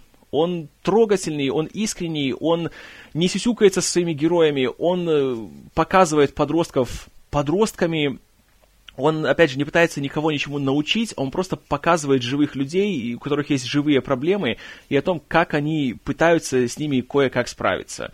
И здесь сложные герои, здесь неоднозначные герои, здесь нет какого-то четкого финала, тут э, проблемы не решаются волшебным образом, но это фильм о том, как люди пытаются друг друга поддерживать, э, друг с помощью друга как-то становиться лучше, как-то развиваться, и мне очень понравилась его идея о том, что не надо замыкаться, не надо уходить в себя, и не нужно отталкивать людей, которые, которым ты дорог, которые тебя любят, и которые всеми силами пытаются тебе помочь. И что с любой проблемой можно справиться, если ее не держать в себе и если делиться с окружающими. И кроме того, здесь э, очень красивая, опять же, очень незаезженная история любви, которую делают такой красивой два актера в главных ролях, которые просто феноменальные. Майлз Тейлор после этого фильма стал для меня одним из самых, что называется, перспективных людей, потому что до того я увидел разве что вот в 21 и больше и в проекте X. Проект X, я закрою на него глаза, в 21 и больше, хотя сам фильм довольно бестолковый, но там он, как помните, я говорил, мне он понравился. Здесь же он вообще, он супер. Я не могу дождаться, когда снова он появится на большом экране. А Шейлин Вудли, да, это просто, она волшебная. Она просто прелесть, она здесь, ну, такая просто, она луч, лучезарная. И в то же время она не похожа на других всяких таких, знаете, экранных красавиц. И она вот такая просто живая, такая приземленная. И на нее смотришь и просто понимаешь, что да, вроде это актриса, да, она знаменитая, но она как будто просто вот пришла с улицы на съемки, и ее просто вот снимают такой, какая она есть. Это редчайшее качество, и она просто, да, она потрясающая. И я не могу дождаться, когда снова увижу ее на большом экране. А в этом году, судя по всему, это будет год Шейлин Вудли, потому что сначала у нее будет «Дивергент», потом будет «Виноваты звезды». В обоих случаях читал книги, остался от них в восторге, не могу дождаться экранизаций. Трейлеры показывают, что будет, судя по всему, хорошо по крайней мере, не должны разочаровать, поэтому очень жду. И весело то, что в «Дивергенте» Вудли снова будет с Майлзом Тейлером. Правда, теперь уже в совершенно иных ролях. Будет занятно посмотреть, как это у них получится. А захватывающее время фильм великолепный. Я от начала до конца уже два раза его посмотрел, получил огроменное удовольствие, причем во второй раз даже еще больше, чем в первый. Рекомендую всем и каждому. Далее у нас комедия, которая прошла очень хорошо в прокате, но которая меня почему-то не впечатлила. Называется «Мы-Миллеры». Uh, история с довольно высосанным из пальца сюжетом, по которому Джейсон Судейкис является мелким торговцем травой, у которого начинаются большие проблемы, и для того, чтобы их решить, большой нар- наркобарон, в которого играет Эд Хелмс, да-да, Эд Хелмс наркобарон, верю, uh, говорит ему, чтобы тот съездил в Мексику, забрал там гигантскую партию наркотика и перевез его через границу. Однако партия очень большая, очень, все очень рискованно, и Судейкис решает, что для того, чтобы отвести от себя подозрения, он купит себе большой такой трейлер и наймет пару человек, чтобы они э, сыграли его семью. Мол, к семьям на границе придираться не будут. Э, семья это включает в себя Дженнифер Энистон, которая играет стриптизершу, которая, разумеется, как и полагается стриптизерша, которая играет Дженнифер Энистон, дальше белья не раздевается на своей работе. Угу, конечно, верю. А также два молодых человека, одного из которых играет Уилл Полтер, которого я еще нигде не видел, но который довольно хорош. И юная девушка, которая играет, по-моему, это Эмма Робертс. Да, точно. Сейчас с помощью магии подкастинга я проверил, и это была Эмма Робертс. А, и дальше, разумеется, начинаются всякие безумные, непредсказуемые ситуации, а, которые, правда, не такие уж безумные, не такие уж непредсказуемые, все довольно-таки средненькое, такое беззубое, такое безопасное и довольно скучно, если честно. Хотя вроде много талантливых людей, даже Ник Оферман появляется, Ник Оферман всегда хорош, но как-то никак, просто не смешно. Знаете, ничего такого грубого, ничего такого вызывающего или пошлого, или вульгарного, просто не смешно. Вот, собственно, и все, что я могу сказать об этом фильме. Поэтому мы-миллеры я не рекомендую. Затем в августе вышел еще один большущий фантастический проект, которого многие ждали с нетерпением, который долго снимался, потом не раз переносился, который обещал быть, понимаете, вторым пришествием большой фантастики в этом году. А получилось э, нет получился большой пшик. Называется он «Элизиум, двоеточие, рай не на земле». Новый фильм от Нила Бломкампа, которому очень сильно повезло в девятом году, когда он э, снял «Район номер 9», который каким-то чудом получил номинацию на «Оскар» за лучший фильм года и еще за лучший адаптированный сценарий. Ей-богу повезло. А, «Элизиум» получается тем же самым, только больше и хуже. Э, снова всякие трущобы, снова камера Паркинсона, снова большие претензии на э, тонкую философию. А, правда, тут такой тонкий подтекст, что не хватает только режиссера, который выбежит с мегафоном в кадр и будет кричать «На самом деле я говорю об иммиграции и о состоянии системы здравоохранения в современных Соединенных Штатах!» из-за чего смотрится все на редкость э, уныло и дико раздражает. Вот подход Нила Бломкампа в том, что, вот видите, я такой умный, я говорю о социальных проблемах, какой я умный, дайте я поглажу себя по головке. Э, хотя он далеко не первый, кто это говорит. Да и тем более говорится настолько грубо, настолько прямолинейно, что просто в расчете на идиотов. И из-за чего смотрится, откровенно говоря, бестолково. Тут есть Мэтт Деймон, который обычно, он вытягивает все фильмы на своих могучих плечах, но здесь он получился каким-то пустым, каким-то деревянным и я не знаю, я как-то аж даже немножко расстроился от того, насколько Мэтт Деймон здесь не понравился. Есть Джоди Фостер, которая, которая здесь есть. Вот, в принципе, все, что я могу о ней сказать. И есть человек-карикатура Шалто Копли, который в очередной раз оказывается худшим, что есть в этом фильме. И, смотря в оригинале, я так и думал, что почему у него нет субтитров? И почему он, его герой, живет в Лос-Анджелесе, но говорит со своим мерзким южноафриканским акцентом? Я так это и не понял. Вообще, фильм очень грязный, очень насильственный, тут много всякой мерзости, много всякой гадости. И, по сути, он повторяет сюжет района номер 9. Если там главного героя облили инопланетной гадостью, и у него нужно было быстрее найти какое-то лекарство, чтобы он стал снова человеком, то здесь э, Мэтт Деймон облучается радиацией, у него остается там пара дней, чтобы прожить, и он должен за это время добраться до космической станции, на которой живут всякие богатые. Разумеется, богатые это плохо, а вот бедные это хорошо, понимаете, какой тонкий подтекст. Ему нужно туда добраться, чтобы там волшебным образом излечиться, и для этого он э, себе всаживает в позвоночник какую-то хитрую роботизированную фигню, и таким образом становится большим экшенменом. Конечно, забавно, что он умирает от радиации, у него весь организм вздыхает, он там бедный скрючивается от боли, но при этом он бегает, прыгает, дерется. В один момент ему засаживают нож в живот по самую рукоятку. Но не волнует, иммунная система работает отлично все еще, несмотря на радиацию. Ему, катанете, не страшно, он не умирает, он все еще дальше бегает и прыгает и дерется, что довольно быстро надоедает и, и раздражает. И в итоге, конечно, смешная очень сцена, где он перепрограммирует систему доступа, согласно которой э, только богатые могут попасть на этот самый Элизиум. Он заходит в систему э, в компьютере, надо просто заменя- заменить «нет» на «да», и все. Буквально пару букв надо поменять, и все. Вселенная спасена. Очень банально, и очень претенциозно, и от этого чудовищно скучно. И также оператора здесь надо ударить кулаком в горло, потому что так бездарно использовать ручную камеру, это надо постараться. Я так и хотел, чтобы пришел Пол Гринграсс, и чтобы показал всем, как надо снимать фильмы с Мэттом Деймоном ручной камерой. Но, увы, Пол Гринграсс был занят. Хотя нет, не увы. Гринграсс как раз был на своем месте. А вот Элизиум двоеточие рай не на земле не рекомендую никому. Одновременно с ним вышел анимационный фильм от студии Disney, от которого я ожидал тотального провала, я думал, что буду плеваться от него, но получилось, знаете, не так уж плохо, как казалось. Называется он «Самолеты». Является он спин от «Тачек», правда, делается без какого-либо участия студии Pixar.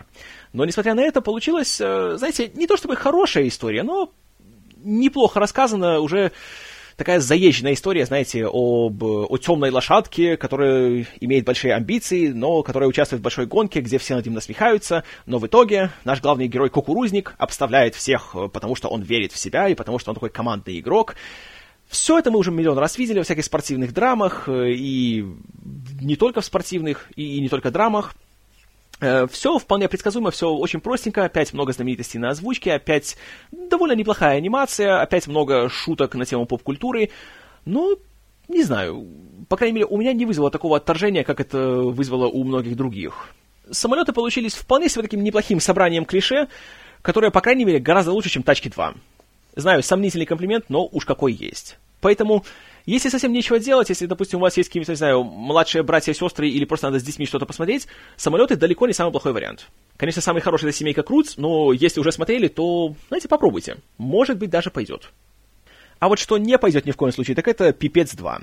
А, вы знаете, что я далеко не в восторге от первого фильма, но, по крайней мере, я охотно признаю, что он был хорошо снят, и там были классные экшн-сцены, если там уж не было интересного сценария и симпатичных персонажей. Пипец 2, э, тут поменяли режиссера, вместо Мэтью Вона здесь уже Джефф Уадлоу, который, конечно, не Мэтью Вон по части постановки. И получилось э, еще более грязно, еще более неприятно, еще более цинично, злобно и неинтересно. И, кр- кроме того, еще и плохо снято. Фильм гораздо дешевле получился, и его дешевизна видна в каждом кадре. Ничего интересного, ничего приятного, ничего захватывающего и просто пустая трата времени. Даже люди, которые в восторге от первого фильма, насколько знаю, от второго были не в восторге. Ну, а я и подавно. Я смотрел с, с большим неудовольствием. Э, Джим Керри, которого, вокруг которого было много шума насчет того, что он отказался продвигать фильм, потому что он был против насилия, которое в нем есть. И я бы и рад сказать, что, по крайней мере, он в фильме хорош. Но как-то и он не очень. Его очень мало, и от него довольно быстро избавляются. Ну, а, конечно, э, шутки про изнасилование, убийство и импотенцию, ну да, не знаю, кому-то, наверное, это смешно, но в том контексте, в котором здесь подается, простите, не смеялся. Как-то просто нет. Вызывает отвращение, вызывает какое знаете, такое чувство какой-то такой мерзости. А вот чувство развлечения здесь не возникало ни разу. Увы. «Пипец 2» не рекомендую. Не рекомендую я и фильм под названием «Джобс», двоеточие, «Империя соблазна», который номинально является биографическим фильмом о том самом большом инноваторе, которого пару лет назад э, не стало. Его играет Эштон Кучер, но, скажу честно, Эштон Кучер — это наименьшая из проблем фильма. Потому что играет как раз довольно-таки сносно. По крайней мере, выглядит и движется, и всю эту, знаете, жестикуляцию и мимику перейдет вполне убедительно. А проблема фильма в том, что он показывает то, что, знаете, Стив Джобс был далеко не самым приятным человеком. Он был, знаете, немножко жлобом, он любил немножко пойти по головам, он особой тактичностью не отличался со своими коллегами по работе, но фильм показывает это все так, что, знаете, да, это все хорошо, потому что, смотрите, он же такой солнцеподобный, он сколько всего изобрел, и плевать, что он был мерзким человеком, и плевать э, на то, что он в семье был довольно безответственным, то, что у него была дочь, которую он не признавал, это все хорошо, понимаете, потому что он же придумал ипад, так что все круто. Вот такой подход, конечно, создателей не радует. Это, знаете, здесь есть фанатизм, но здесь нет какого-то непредвзятого отношения. Это очень сильно напрягало во время просмотра. Как и, в принципе, то, как здесь очень избирательно показывается его биография. Да, тут есть Apple, да, тут есть его увольнение, есть его триумфальное возвращение, есть изобретение iPod, все дела. А, допустим, о Next — ни слова, о Pixar — ни слова, и даже тот момент с непризнанной дочерью, то он от нее отказывается, то он такой, знаете, суровый и, и мерзкий, то в конце хэппи-энд, все круто. Его уволили, проходит какое- какое-то количество лет, его снова возвращают обратно, и снова успех. А, ура, хэппи-энд, Стив Джобс всех победил, молодец, солнцеподобный. Очень необъективно, очень э, несбалансированно и просто пустая трата времени. Лучше подождать, пока сделают полноценную его биографию, которую написал Аарон Соркин, и которую, возможно, сейчас уже говорят, возможно, снимет Дэвид Финчер. Вот это я посмотрю с куда большим удовольствием. А Джобс, двоеточие Империя Соблазна, не надо, не надо смотреть. Поберегите свое время. А вот еще один фильм, который однозначно никому не стоит смотреть, даже несмотря на то, что в нем появляются всякие талантливые люди. Называется он «Паранойя». Фильм, который претендует на всякую, знаете, крутую высокотехнологичность и актуальность, и на тему всяких там э, конкуренций и теневых войн между IT-компаниями и компьютерными компаниями и смартфон-компаниями, в котором есть Харрисон Форд в роли начальника компании, которая делает смартфоны. Правдоподобно, правда? И есть Гэри Олдман в роли начальника другой компьютерной компании, и они являются большими конкурентами, а Стив Джобс и Билл Гейтс. И есть э, Лиам Хемсворт, который э, вынужден работать на одну компанию, но при этом шпионить в другой и таким образом давать всякие промышленные секреты и саботировать э, успех одной и обеспечивать успех другой.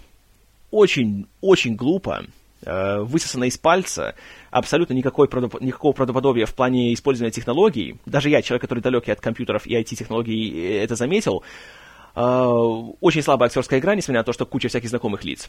Есть даже Джош Холлоуэй в роли агента ФБР. И очень жаль, что он здесь есть, потому что он заслуживает гораздо большего. Э, очень банальный такой псевдотехно-триллер с Лимом Хемсвортом, которого давно пора выбросить немножко в окно, потому что он не умеет нормально играть. И просто пустая трата времени. Очень-очень глупый триллер, который мог бы получиться, знаете, таким нормальным, таким второсортным фильмецом в духе тех, которые выходили обычно в середине 90-х, но не получился. Паранойю не рекомендую. Идем дальше. Э, новый фильм Ли Дэниелса под названием «Дворецкий» точнее, как его называют за рубежом, дворецкий Ли Дэниелса, потому что с ним была связана небольшая судебная тяжба, по которой было запрещено использовать название дворецкий, потому что студия Warner Brothers э, обладала правами на какую-то старую короткометражку, которая была сделана еще в 20-х годах. Поэтому компании Харви Вайнштейна пришлось э, переименовать фильм. Uh, глупость, конечно, несусветная, uh, но фильм сам получился, несмотря на то, что от Ли Дэниелса мало чего хорошего можно ожидать, получился вполне себе сносным, удобоваримым, он рассказывает э, историю, которая навеяна, причем очень вольно навеяна. Истории человека, который работал в качестве дворецкого в Белом доме на протяжении, ой, по-моему, 40 лет. Он начал еще, когда был... Э, когда еще был Джон Кеннеди, а закончил, э, когда пришел к власти Барак Обама. И фильм об этом рассказывает. Главного героя играет Форест Уитакер, у него есть супруга, которая играет Опра Уинфри, у него есть коллеги, которых играют, среди прочего, Куба Гудинг-младший, и у него есть э, сын, который играет Дэвид О'Елово, И как раз черная часть актеров здесь прекрасна. Все молодцы, все очень хорошо играют, э, очень приятно, очень убедительно, очень правдоподобно. Замечательно. Проблема фильма лишь в том, что тут еще есть много белых актеров, которые играют всяких исторически важных личностей. Вроде того же Джона Кеннеди, Рональда Рейгана, Линдона Джонсона. Но актеры эти взяты настолько не в попад, что это портит весь просмотр. Когда Алан Рикман играет Рональда Рейгана, или когда Джеймс Марстон играет Джона Кеннеди, а Минка Келли играет Жаклин Кеннеди, простите, это портит всю иллюзию, и это отвлекает от просмотра неимоверно. Из-за чего, как только они появляются, сразу хочется, чтобы они быстрее исчезли. И поэтому просмотр становится таким немножко неоднозначным, потому что, с одной стороны, история тут довольно-таки неплохо рассказана, и она напоминает Фореста Гампа, знаете, по части такой вот именно ностальгичности, э, по части трогательности. В этом плане все, знаете, очень хорошо сделано. И снято так весьма впечатляюще, все так э, внушительно выглядит. И события 60-х здесь показаны довольно так э, ярко и довольно трогательно, довольно так э, эффектно. Но вот белая часть фильма тянет его ко дну, из-за чего получается на редкость неоднозначно, и рекомендовать его все-таки я не отважусь. Фильм получился неплохим ни в коем случае, но просто не таким хорошим, как он мог бы быть. Увы, это был Дворецкий. Э, следующий фильм. Вот это, конечно, очень плохо. Тут, без всяких оговорок, получился очень слабый фильм, который заслуженно провалился, но у которого, увы, будет сиквел. У Дреда нет сиквела, а у Орудий смерти, двоеточие, что-то там э, еще... А, Орудие смерти, двоеточие, Город костей. У него сиквел будет. Это очередная экранизация подросткового романа, которая очень хочет быть одновременно новым Гарри Поттером, новыми Сумерками, новой Баффи истребительницей вампиров, новым всем. Гонится за всеми зайцами сразу, ни за одним не успевает. Э, снова у нас есть главная героиня, которая, оказывается, имеет волшебные способности. Кстати, играет ее Лили Коллинз, которая очень симпатичная, и это, наверное, единственный плюс фильма. Снова есть древнее пророчество, снова оказывается, что есть э, невидимые существа, которые ведут невидимую войну, и бла-бла-бла-бла-бла. Опять есть оборотни, опять есть всякие какие-то демоны, какие-то призраки, какое-то там что-то. Очень все это лениво сделано, накидали в кучу и коней, и людей. Смотрится уныло, смотрится очень глупо, с очень слабыми актерскими работами. Даже CCH Pounder и Джаред Харрис, которые здесь появляются, смотрятся, откровенно говоря, печально. И в финале еще забавная вещь. Оказывается, что велика вероятность того, что главная героиня и ее возлюбленный являются братом и сестрой. Ха, инцест, товарищи! Но оказывается, мораль фильма в том, что если вы друг друга сильно любите, то инцест — это вам не преграда. Рад за вас, товарищи. До свидания. «Орудие смерти. Т. Город костей» не рекомендую ни в коем случае. А, далее фильм, который тоже пришел к нам из независимого мира. Он называется «Собутыльники» который, по сути, сюжета как такового не содержит. Он нам рассказывает о нескольких э, молодых людях, в частности, о Джейке Джонсоне и Оливии Уайлд, которые вместе работают на небольшой пивоварне, э, которые постоянно тусуются со своими коллегами, которые каждый день ходят в бар, там обильно пьют, и о том, что у Джейка Джонсона есть подруга Анна Кендрик, а у Оливии Уайлд есть эм, ухажер, который играет Рон Ливингстон. И вот они все вчетвером проводят много времени вместе, у них начинаются всякие сомнения в своих отношениях, они начинают э, немножко, скажем так, друг с другом того, и, в принципе, вот фильм весь об этом. Ничего особо драматичного тут не происходит, э, все идет довольно-таки расслабленно, тихо и спокойно. Но в то же время что-то есть такое очень приятное в этом фильме. Он такой легкий, такой ненавязчивый, непритязательный. Просто куча талантливых, симпатичных людей находятся вместе, говорят о том и о сем, а мы за этим наблюдаем. И получается очень приятно. Знаете, такой вот именно приятный пустячок. Не тот фильм, который скажет, что какой прекрасный фильм, о, это самая лучшая картина на свете, о, замечательно, смотрите все. Но если хочется просто, знаете, чего-то такого расслабляющего, очень спокойного, очень легкого, собутыльники — хороший вариант.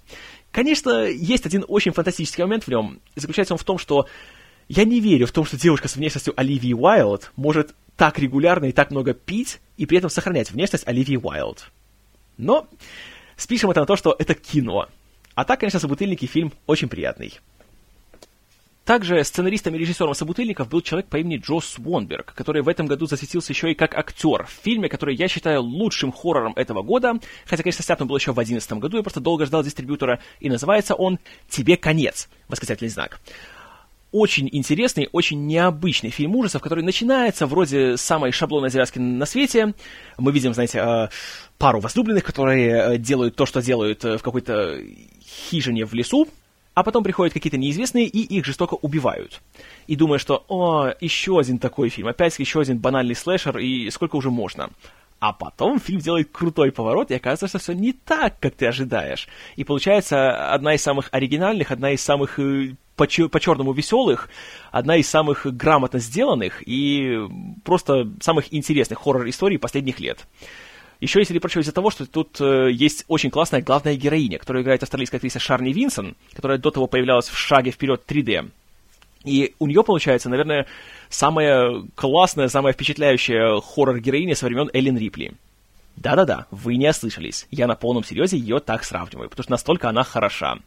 И фильм просто является тонное удовольствие. Если вы любите фильмы ужасов, если вы любите необычные фильмы ужасов, которые грамотно подходят к своему материалу и грамотно обыгрывают собственные штампы, то «Тебе конец», восклицательный знак, это фильм для вас. Смотреть абсолютно всем любителям жанра. Да и, знаете, даже не любителям я бы тоже порекомендовал. Отличный фильм, э, классный хоррор, классная черная комедия и просто классная картина. А вот что не классное ни в чем, так это художественный фильм «Ридик», который 10 лет Вин Дизель пытался всячески сделать, э, продолжение своего любимого героя, и, наконец-таки, выбил себе денег, взял своего режиссера-сценариста Дэвида Туи, и они сделали третий фильм про своего космического уголовника. Получилось, на самом деле, то же самое, что мы уже видели в «Черной дыре» и в «Хрониках Ридика». Взяли, понемножку посплавливали общие элементы, и получилось э, очень неоднозначно. Первые полчаса, где Вин Дизель один, где он бродит по компьютерной планете и бормочет всякие глупости за кадром, еще более-менее. Можно посмотреть, хотя, конечно, не без скуки. А потом, когда снова появляется куча охотников за головами, среди которых есть Кейси Секов, который заслуживает гораздо большего, чем вот такой вот хлам, тогда становится очень скучно, тогда становится все предсказуемо, тогда опять крутой Ридик ходит, всех их по одному вырезает. А потом появляются страшные монстры, и они должны объединиться с крутым Ридиком, чтобы он вырезал всех монстров. И смотрите это все да нельзя предсказуемо, очень дешево, спецэффекты показывают свои компьютерные ушки в каждом кадре, из-за чего эффект становится гораздо слабее.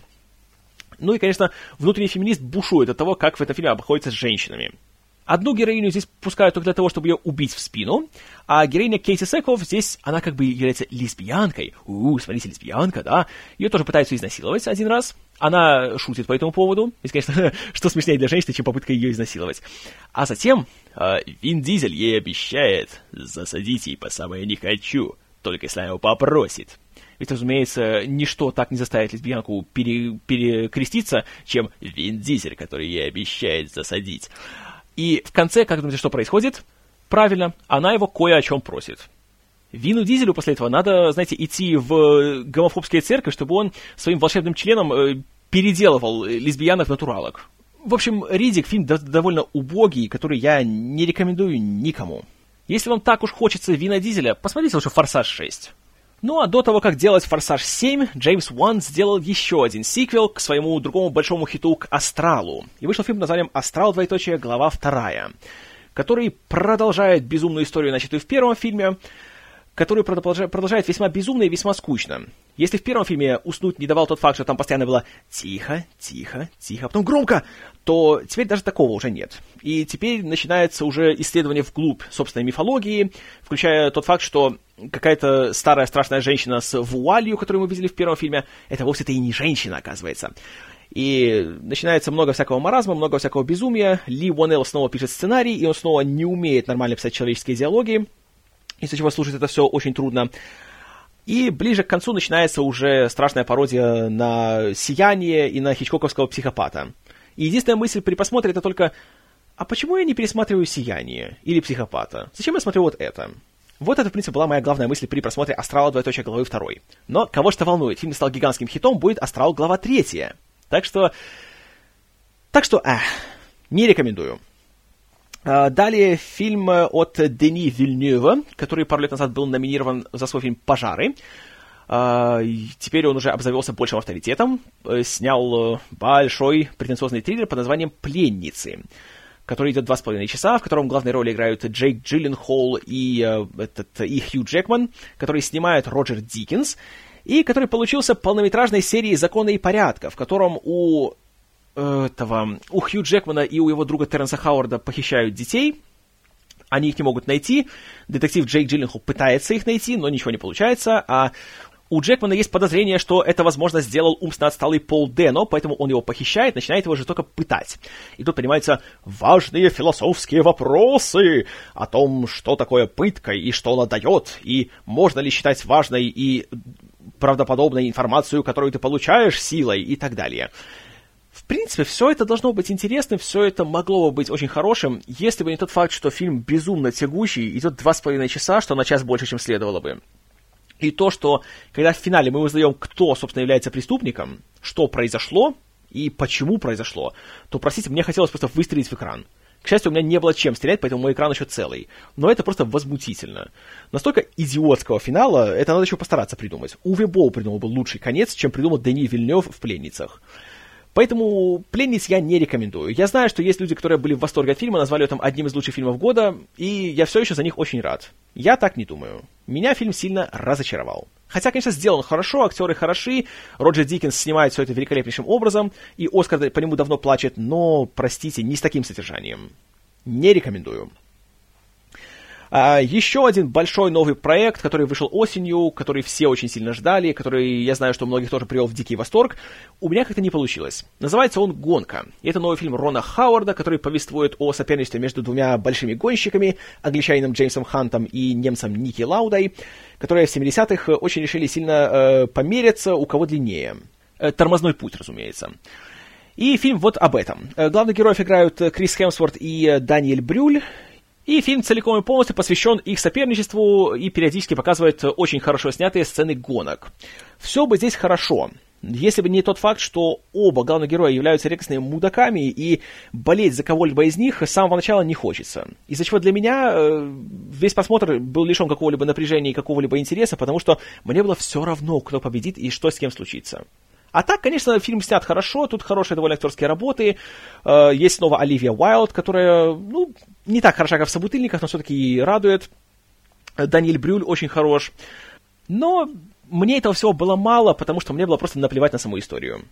В остальном же фильм, конечно, получился хорошим, не спорю. Рон Хауард все еще молодец, и приятно видеть, что он э, все еще может в своем возрасте сделать, знаете, динамично, сделать красочно, сделать захватывающе и сделать фильм, в котором нет ни одного священника, который умеет летать на вертолете.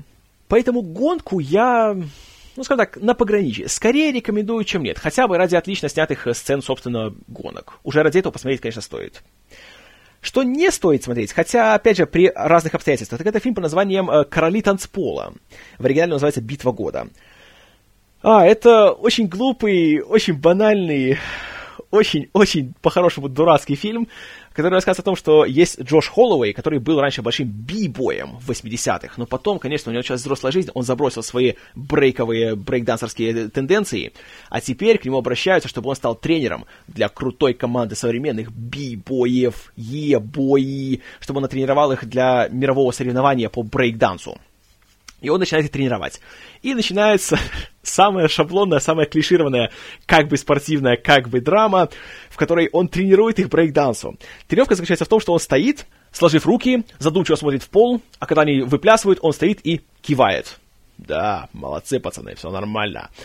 А, есть много танцев, хотя танцы, конечно, сняты довольно-таки посредственно, очень сильно они см- смонтированы, нет такого, знаете, чтобы вот показали весь номер целиком от начала до конца. Вечно меняются углы съемки, вечно меняются ракурсы, что портит впечатление, портит эффект. Но из-за того, насколько фильм плохой, его даже можно посмотреть с удовольствием. Вот это именно, что очень такой плохо-хороший фильм получился. Есть Джош Холлоуэй в главной роли, который однозначно должен уволить своего агента, потому что почему его берут вот в такие вот недостойные его таланта проекты, я не знаю. Он заслуживает гораздо лучшего. А «Короли танцпола» фильм, понимаете, он настолько плохой, что как-то его даже не хочется критиковать. Он настолько плохой, что становится хорошим. И для компании, знаете, чтобы поржать э, над фильмом, это самое то. Конечно, смотреть его всерьез, смотреть его одному, это не стоит, это не надо. Но для, знаете, просто вот, чтобы получить веселье от просмотра, пусть не то, которое затевалось его создателями, это очень хороший выбор. Далее у нас еще один анимационный фильм и еще один анимационный сиквел. Называется он «Облачно 2. Двоеточие. Месть ГМО». Дурацкое, конечно, название, потому что о генетически модифицированных организмах в фильме речи никакой не идет. Это продолжение фильма Фила Лорда и Криса Миллера, который вышел в девятом году, который я только в этом году наконец-то наверстал перед выходом сиквела, от которого я остался тоже в дичайшем восторге. Фильм был очень изобретательным, очень ярким, очень необычным, оригинальным, душевным, классным, просто вот вообще супер. Второй фильм, так как э, Лорд и Миллер были заняты одновременно на «Мачо и Ботане 2» и на «Лего» фильме, здесь они остались только, по-моему, продюсерами. А уже здесь была новая пара режиссеров. Хотя смена постановщиков пошла фильму, знаете, не, не во вред, это точно. Конечно, в этот раз сюжет получился немножечко более скомканным и менее таким цельным, менее сфокусированным. Но по части юмора, по части воображения, по части классной анимации и очень хороших работ актеров на озвучке, все так же хорошо.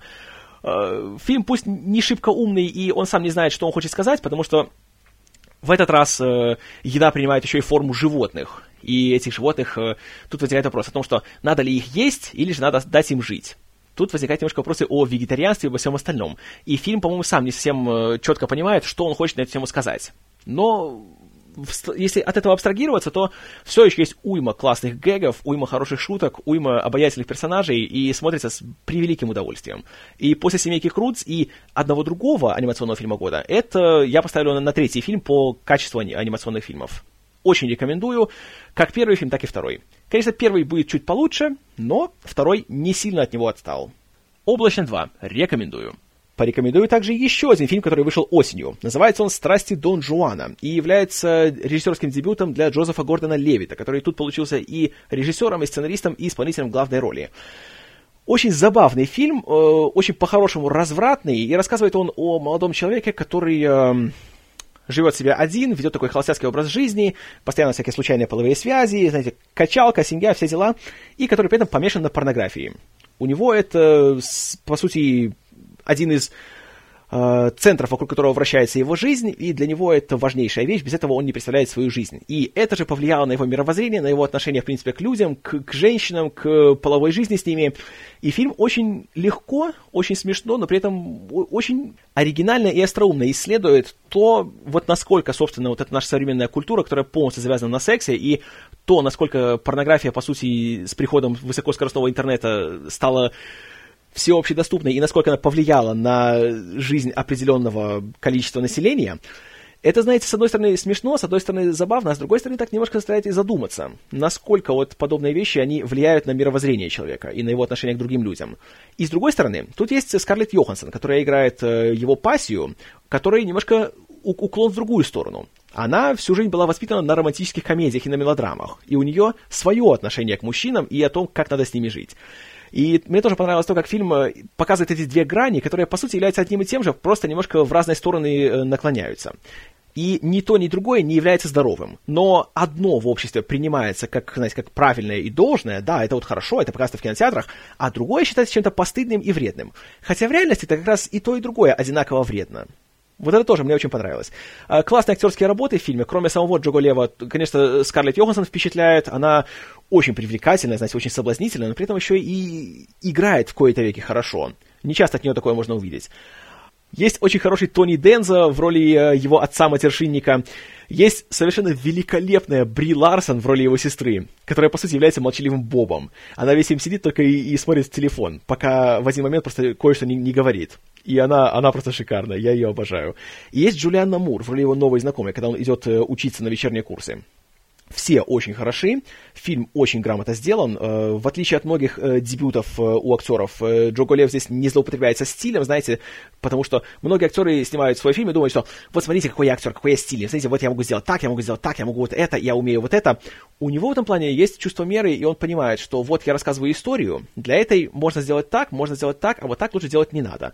Поэтому как постановщик мне он очень понравился и, знаете, вызывает большое уважение и теперь хочется увидеть, что он дальше будет снимать. Фильм имел успех, поэтому я чувствую, что его карьера постановщика будет только продолжаться. Поэтому больших ему успехов желаю и не могу дождаться увидеть, что он сделает дальше. А «Страсти Дон Жуана» я рекомендую.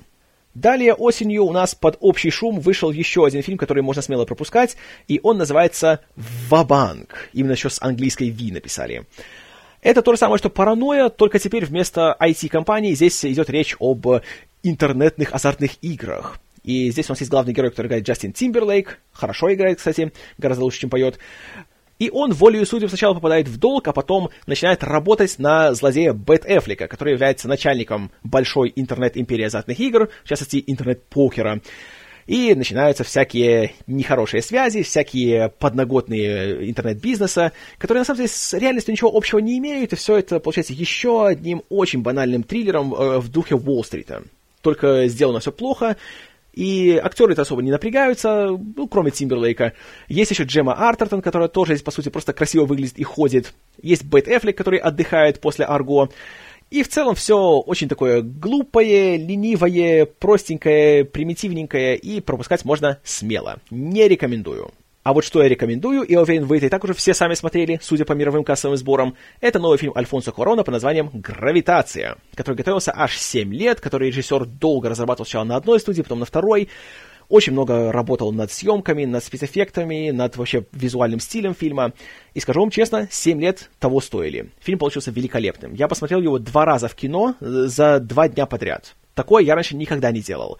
Впечатлений, конечно, была уйма. Э, во-первых, технически фильм просто великолепен, совершенен, идеален, он недостижим для конкурентов.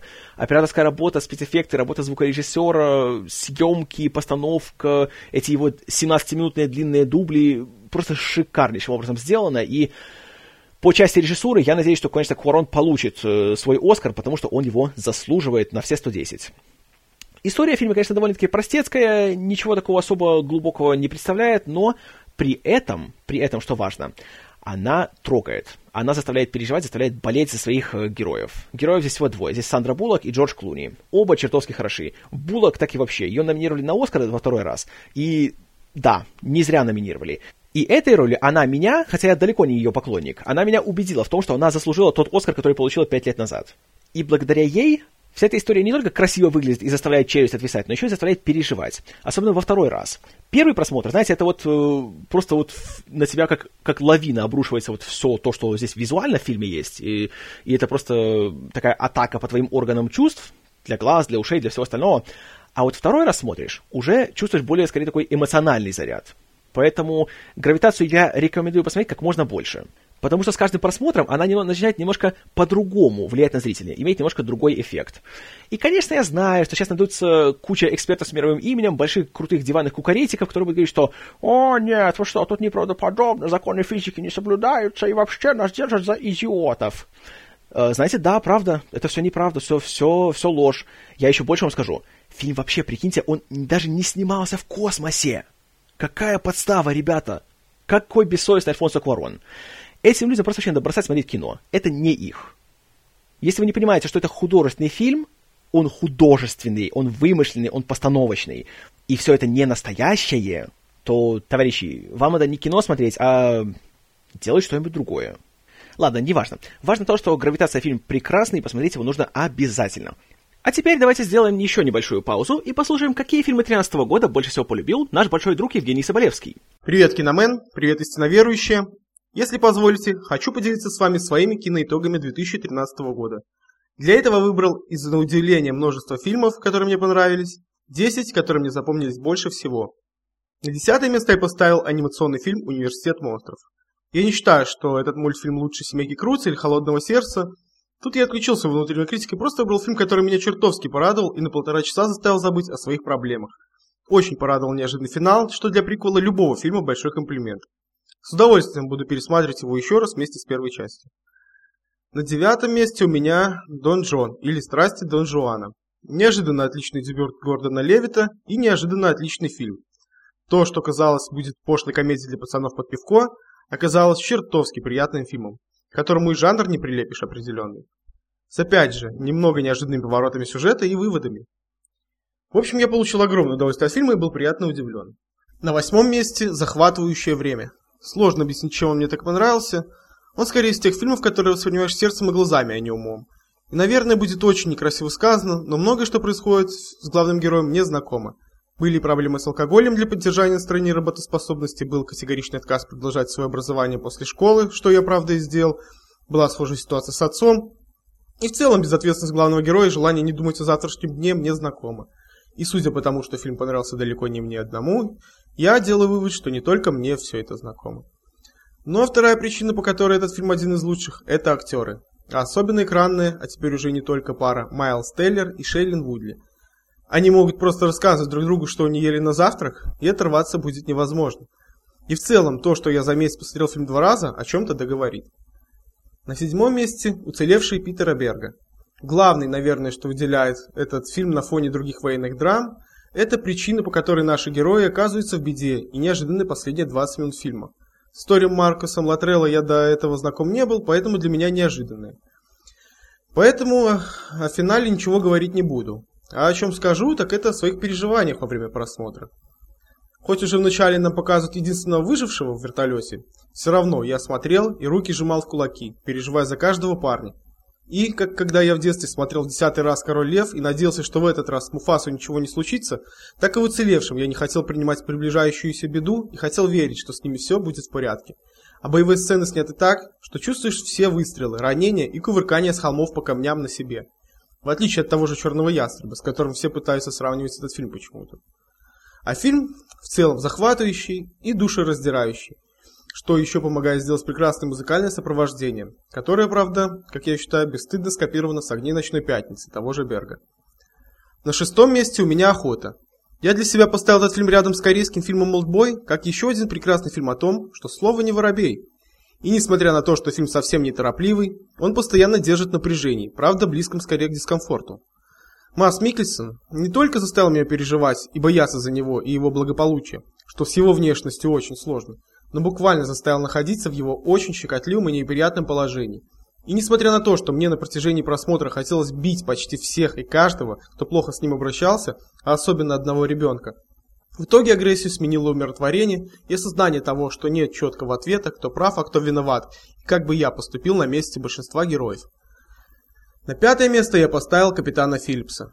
Тут все просто и по формуле. Пол Грингерс плюс Том Хэнкс плюс захватывающая реальная история в основе равно попа на краю стула, ногти в зубах и мусоринка в глаз попала в конце фильма.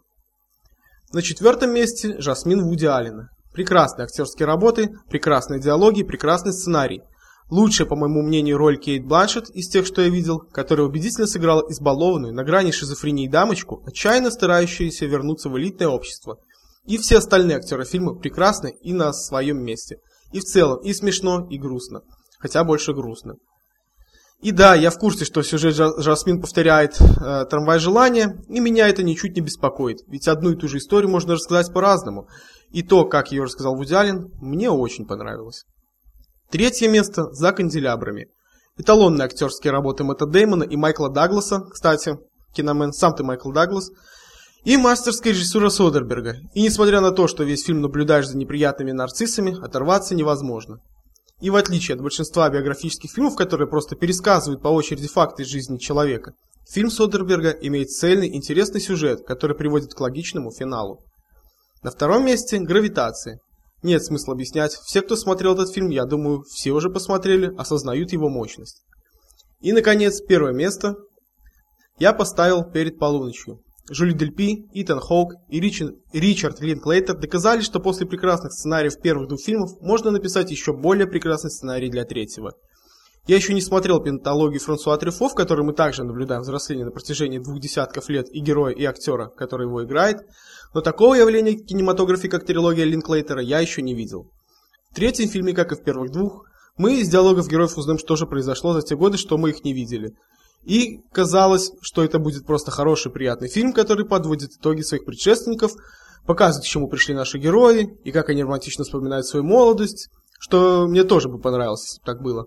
Но не тут-то было, и Линклейтер резко сменил настроение, и из легкого фильма фильм стал очень даже серьезным и переживательным. И тут же уже начинаешь бояться за благополучие нашей пары. И по завершении фильма осознаешь, что не просто понаблюдал за одним днем из жизни замужней, пары, а пережил те 9 лет, которые их не видел.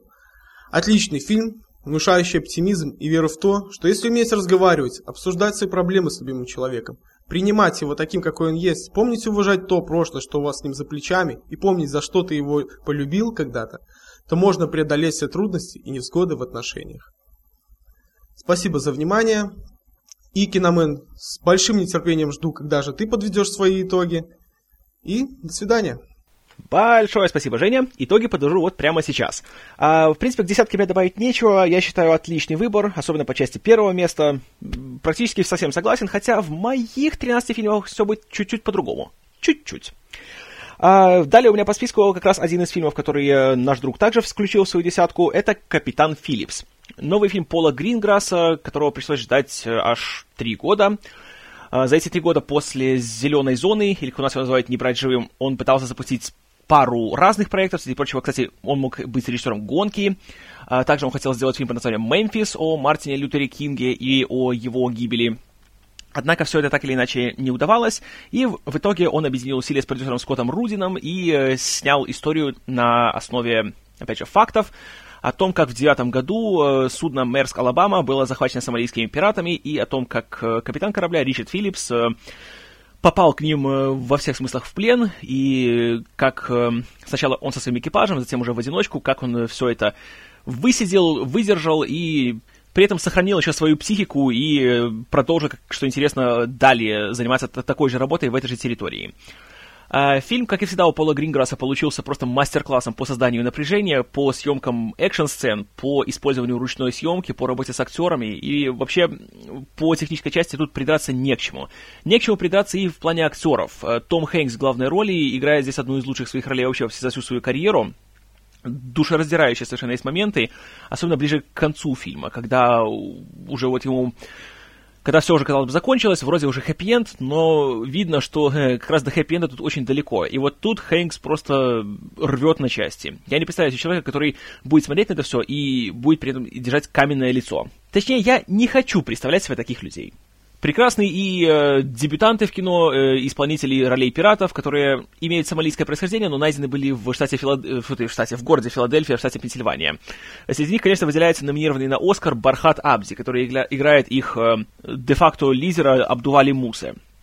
Очень хорош, очень такой колоритный, знаете, очень мощный, и при этом э, играет очень, так, как бы сказал, не карикатурно, знаете, не стереотипно, и тут, на мой взгляд, хотя знаю, что некоторые критики как раз э, это не оценили в фильме, они считали, что пираты показаны довольно-таки одномерно, как, как раз, по-моему, здесь обе стороны показаны вполне уравновешенно, вполне, вполне объективно, и э, тут э, тоже спасибо Гринграссу и сценаристу Билли Рэю, за то, что они не слишком вот так вот, знаете, вдалбливают зрителю молотком в голову идею о том, что а на самом-то деле э, захватчики и захваченные не так-то сильно отличаются. Они оба делают свою работу, чтобы как-то выжить в этом безумном мире.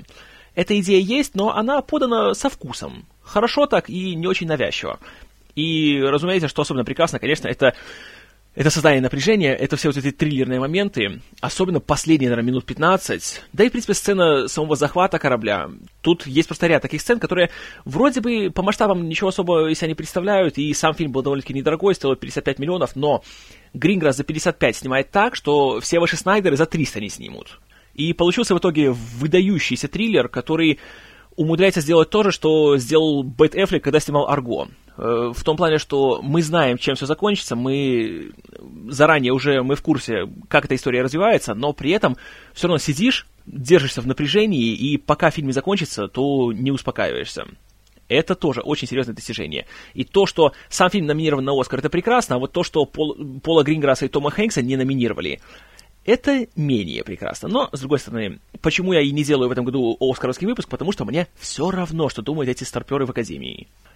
И я считаю, что «Капитан Филлипс» — это выдающийся фильм, один из лучших фильмов в карьере как Пола Гринграсса, так и Тома Хэнкса, и просто один из лучших фильмов прошлого года. Рекомендую однозначно, уверенно и бесповоротно. Далее у нас еще один фильм, основанный на фактах, предположительно, по крайней мере, на одной из версий этих фактов, и называется он «Пятая власть». Новый фильм Билла Кондона, который повествует о всей этой истории с сайтом Wikileaks, с Джулианом Ассанжем, и очень хочет стать эдакой социальной сетью 2, еще социальнее. Но, увы, не получается. Хотя вроде бы актеры подобраны хорошо, тут есть... Э, э есть снова Даниэль Брюль, есть Алисия Викандер, есть э, Питер Капальди, ну, и еще есть мечта гаечного ключа Бенедикт Камбербэтч, которого все еще хочется избить гаечным ключом в лицо. Хотя, должен по справедливости признать, что как раз он здесь вжился в роль очень даже так нормально, и Ассанж из него получился вполне, вполне убедительный. Но проблема фильма в том, что он чудовищно скучный. По большей части фильм состоит из того, что всякие люди с каменным лицом сидят перед компьютерами и нажимают на кнопочки, и пишут всякие хитрые вещи и передают всякую информацию. Режиссер как-то пытается из этого всего сделать что-то более визуально интересное и использует заезженную метафору того, что интернет — это как серия рабочих столов, где люди сидят, а информация перебрасывается этими людьми с одного стола на другой в виде летающих белых листов бумаги. Ах, какой оригинальный образ. Э, к сожалению, нет. И ничего, в принципе, нового, ничего интересного в фильме нет, и когда его смотришь, то понимаешь, на самом деле, какую же трудную задачу студия поставила перед Дэвидом Финчером и Аароном Соркином, когда они делали социальную сеть, и какие же они молодцы, что они превратили из фильма, где люди сидят и просто разговаривают в комнатах, сделали настолько захватывающее, настолько напряженное зрелище, и получился полный антипод того, что есть в «Пятой власти». Пятая власть получилась фильма, по сути, ни о чем. И если вам реально интересна история Wikileaks и Джулиана Ассанжа и всего этого скандала, то есть один другой фильм, о котором я расскажу чуть позднее, тоже посвященный этой теме. Правда, он не игровой, а документальный. А вот, собственно, художественный фильм «Пятая власть» я не рекомендую. Хорошо, продолжаем. А, «Мачете убивает». Для некоторых долгожданное продолжение фильма «Мачете» от Роберта Родригеза, который вышел уже сколько, почти 4 года назад – в принципе, то же самое, что первый фильм, только получилось гораздо хуже. Э, больше всякой, без всякого безумия стало, больше компьютерной графики, как-то еще меньше смысла, еще меньше логической связи между сценами. Э, денег столько же вложили, поэтому все такое же дешевое. Но получается все как-то так, не знаю, неинтересно, скучно, как-то вымучено и просто не смешно. А когда смотришь фильм, в котором Дэнни Трехо убивает человека, вспоров ему кишечник, а затем э, забросив э, одну из его кишок э, в пропеллер вертолета, и его кишки наматываются так, что э, этот человек затягивается, и затем пропеллер его э, делает из него фарш, и если этот фильм вызывает тебя скуку, то понимаешь, что что-то создатели сделали не так. И получается именно так. Тут много кто появляется, тут опять же есть Дэнни Трехо, есть э, Мишель Родригес снова появляется, есть немножко Джессика Альба, а, есть даже Куба Гудик-младший, есть Человек-кунсткамера Леди Гага, есть Мел Гибсон, и даже зачем-то появляется гениальный человек, миллиардер Илон Маск почти в самом финале.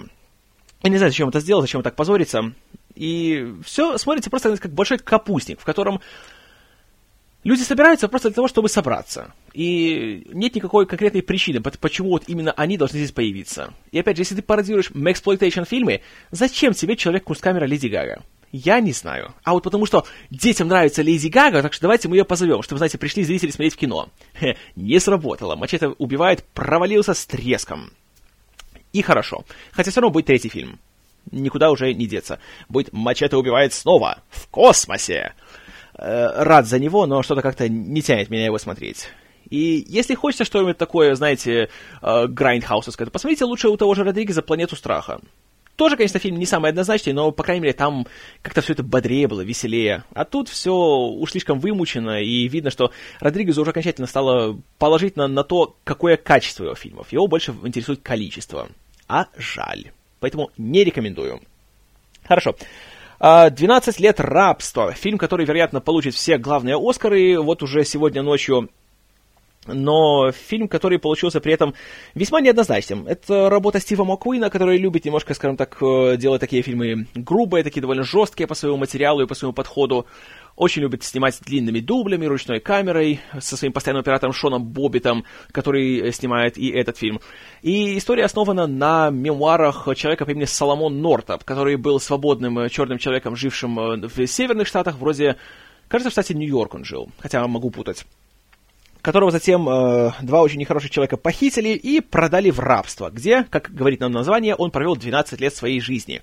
И вот фильм рассказывает нам как раз об этом. Но проблема в том, что да, основано на реальности, да, здесь шокирующее событие, и вся мерзость э, белого американского народа в 19 веке здесь показана со всех сторон, и все мучения чернокожего э, населения с африканскими корнями также здесь нам продемонстрировано максимально точно и ярко. Но проблема в том, что, собственно, истории здесь нет. Здесь есть просто куча сцен, в которых э, нам наглядно показывают, что, смотрите, белый человек сволочь. Вот рабство это плохо, понимаете? Рабство, вот это, это, это вот плохо и все. Вот, вот вообще плохо. И вот так вот там два с лишним часа говорят.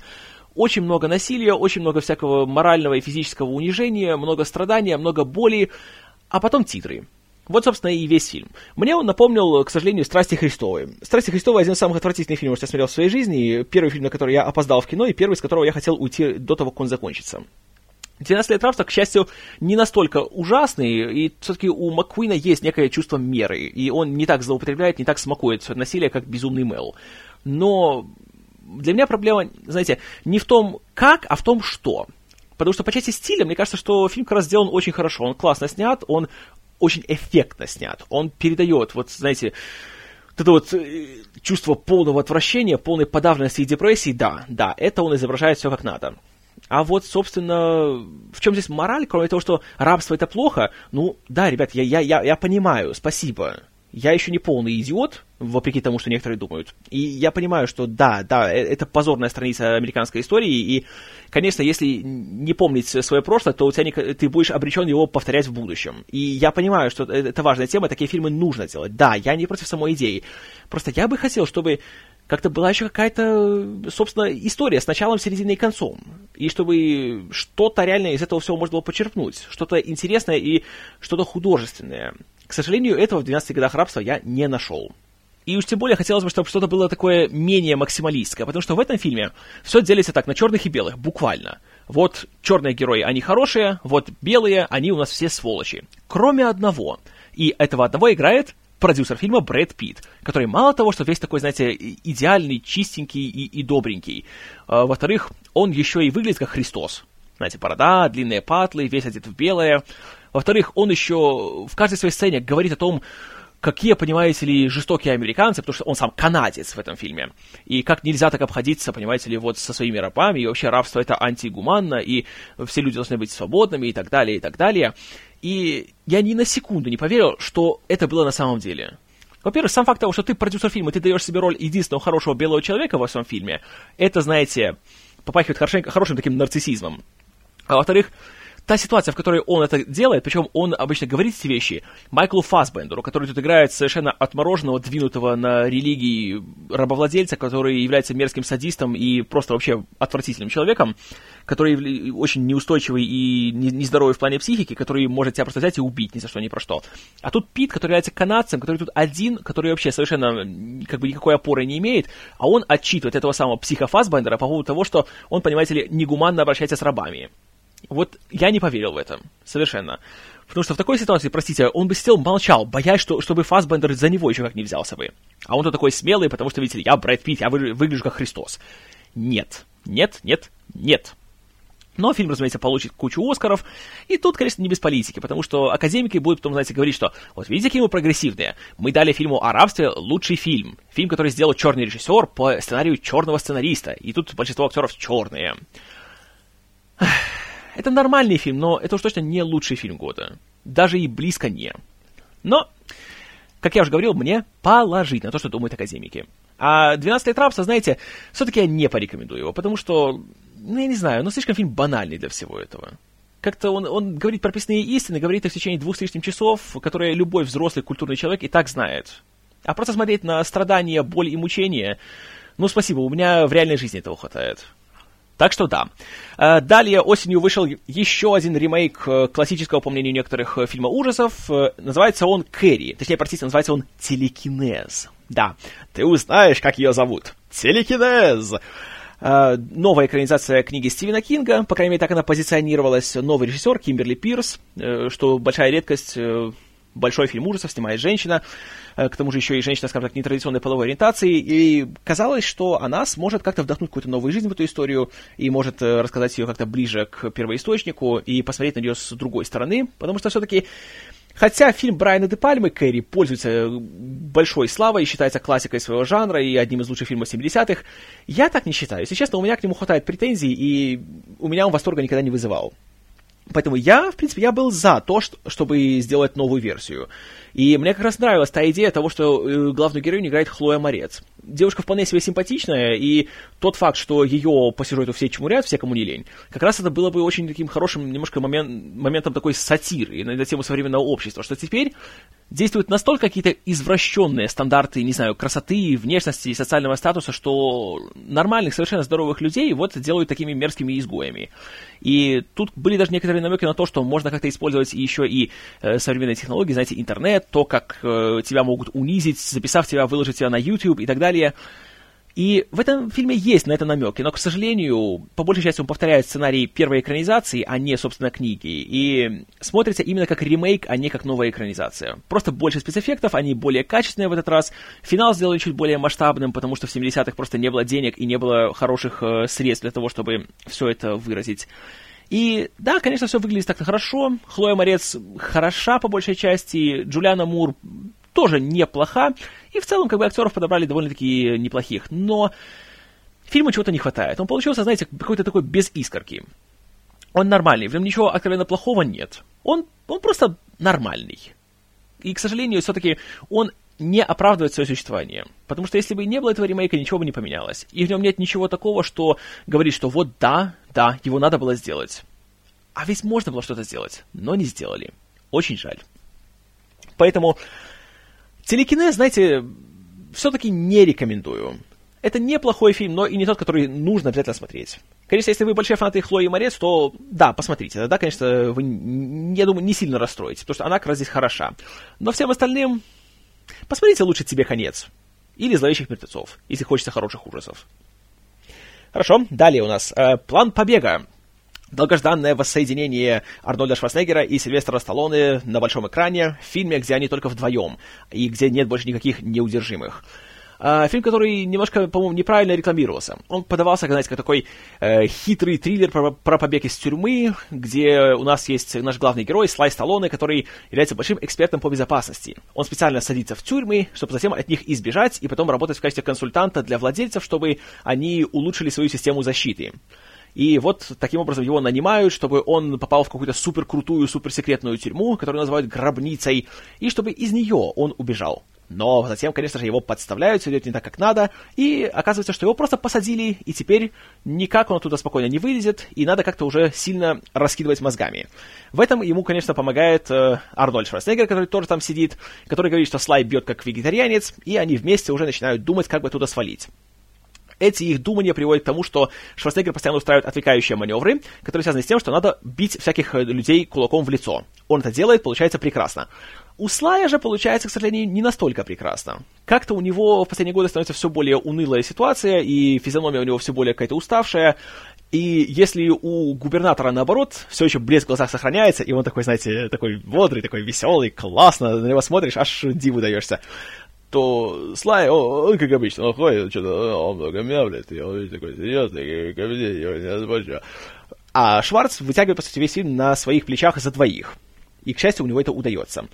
Но в целом фильм получился, хотя он претендует, знаете, на какую-то такую хитрость и многослойность и многоэтажность, как раз то по части всех этих побегов из тюрьмы получилось все очень простенько, очень примитивно, очень банально и прямолинейно, как раз в духе года, знаете, так 85-го какого-нибудь.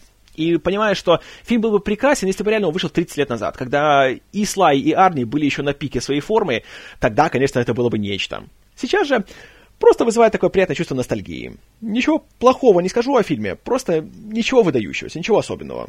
Возвращение героя, вот это да, это отличный образец. А план побега, ну, такой неплохой. Посмотреть можно. Если вы, как и я, росли в эпоху видеосалонов, то, конечно, посмотреть стоит, знаете, смахнете ностальгическую слезу, а всем остальным, наверное, лучше посмотреть что-нибудь другое. А вот фильм, который не стоит смотреть никому. Это новый фильм Ридли Скотта под названием «Советник», который снят по сценарию Кормака Маккарти. Очень уважаемого, очень обсыпанного наградами писателя, у которого уже вышли две большие экранизации. Одна называется «Старикам тут не место», братьев Коуэнов, которая получила тонну Оскаров. Вторая называется «Дорога» Джона Хилкота, которая тонну Оскаров не получила. Э, «Советник» — это его первый сценарий, это не экранизация какой-либо его книги, а это абсолютно оригинальная его история, за которую взялся товарищ Ридли Скотт и набрал всяких актеров типа Майкла Фассбендера, э, Хавьера Вардема, Кэмерон Диас, Пенелопы Круз и еще кучи всяких э, узнаваемых лиц и имен. Номинально это история о человеке, который известен как советник, который почему-то решает, что у него мало денег, несмотря на то, что по своей жизни он может спокойненько бросить все, поехать в Амстердам И там у ювелира на заказ приобрести для своей подруги Пенелопы Круз э, бриллиант размером с кулак. Но при этом оказывается, что у него мало денег. Поэтому он договаривается с Хавьером Бардемом, чтобы поучаствовать в какой-то хитрой сделке, связанной с наркотиками. Но, как обычно, все идет не так, как надо, и начинаются большие проблемы, э, при которых почему-то советников все считают виноватым. Э, сюжет совершенно стандартный для всяких фильмов, которые обычно выпускаются прямиком на видео, но так как это Кормак Маккарти, то тут, естественно, все будут говорить э, псевдофилософскими монологами о природе добра и зла, о месте человека в этой вселенной, и о том, что женщины — это корень всего э, зла. Фильм страшным образом шовинистичный, антиженский, и в нем, по сути, Женщины есть только для того, чтобы творить всякие гадости, тратить чужие деньги, а затем, чтобы быть обезглавленными и выброшенными на свалку. Буквально. Очень неприятно смотрится, безумно скучно, в нем нет ни одного нормального персонажа, ни одного нормально показанного события. Все движется со скоростью ледника, немножко иногда бывают какие-то порывы экшена, насилия и все в таком ключе, но оно не имеет никакого смысла, никакого эффекта, потому что ты понятия не имеешь, кто эти люди, почему тебе должно быть не все равно, что с ними происходит, и вообще, что это и зачем это очень скучный фильм, после которого хочется найти Ридли Скотта и ударить его гаечным ключом в лицо раз 70, а затем найти Кормака Маккарти и повторить процедуру с ним, тоже с гаечным ключом. Пустая трата двух с лишним часов своей жизни, при которой просто смотришь и хватаешься за голову, понимая, что кто-то же почитал эту муть, кто-то дал на это немалое количество денег, и кто-то пустил это в кинотеатры. Это просто вау уму непостижимо. Отвратительный фильм, грязный, мерзкий, занудный, пустой, претенциозный. Все плохое, что можно только придумать о фильме, это фильм «Советник». И очередной аргумент в пользу того, что Ридли Скотт выдохся, и пора бы ему на пенсию, товарищи. Поэтому не рекомендую никому, ни в коем случае, ни при каких обстоятельствах, под страхом смерти, нет, нет, нет. И на этой исключительно положительной ноте пока что давайте мы сделаем еще одну остановку и закончим на этом вторую часть наших больших итогов года. Но я скоро вернусь. Третья часть уже не за горами. А пока что спасибо за внимание. С вами был Киномен. И делайте, как я говорю. Все делайте, как я говорю.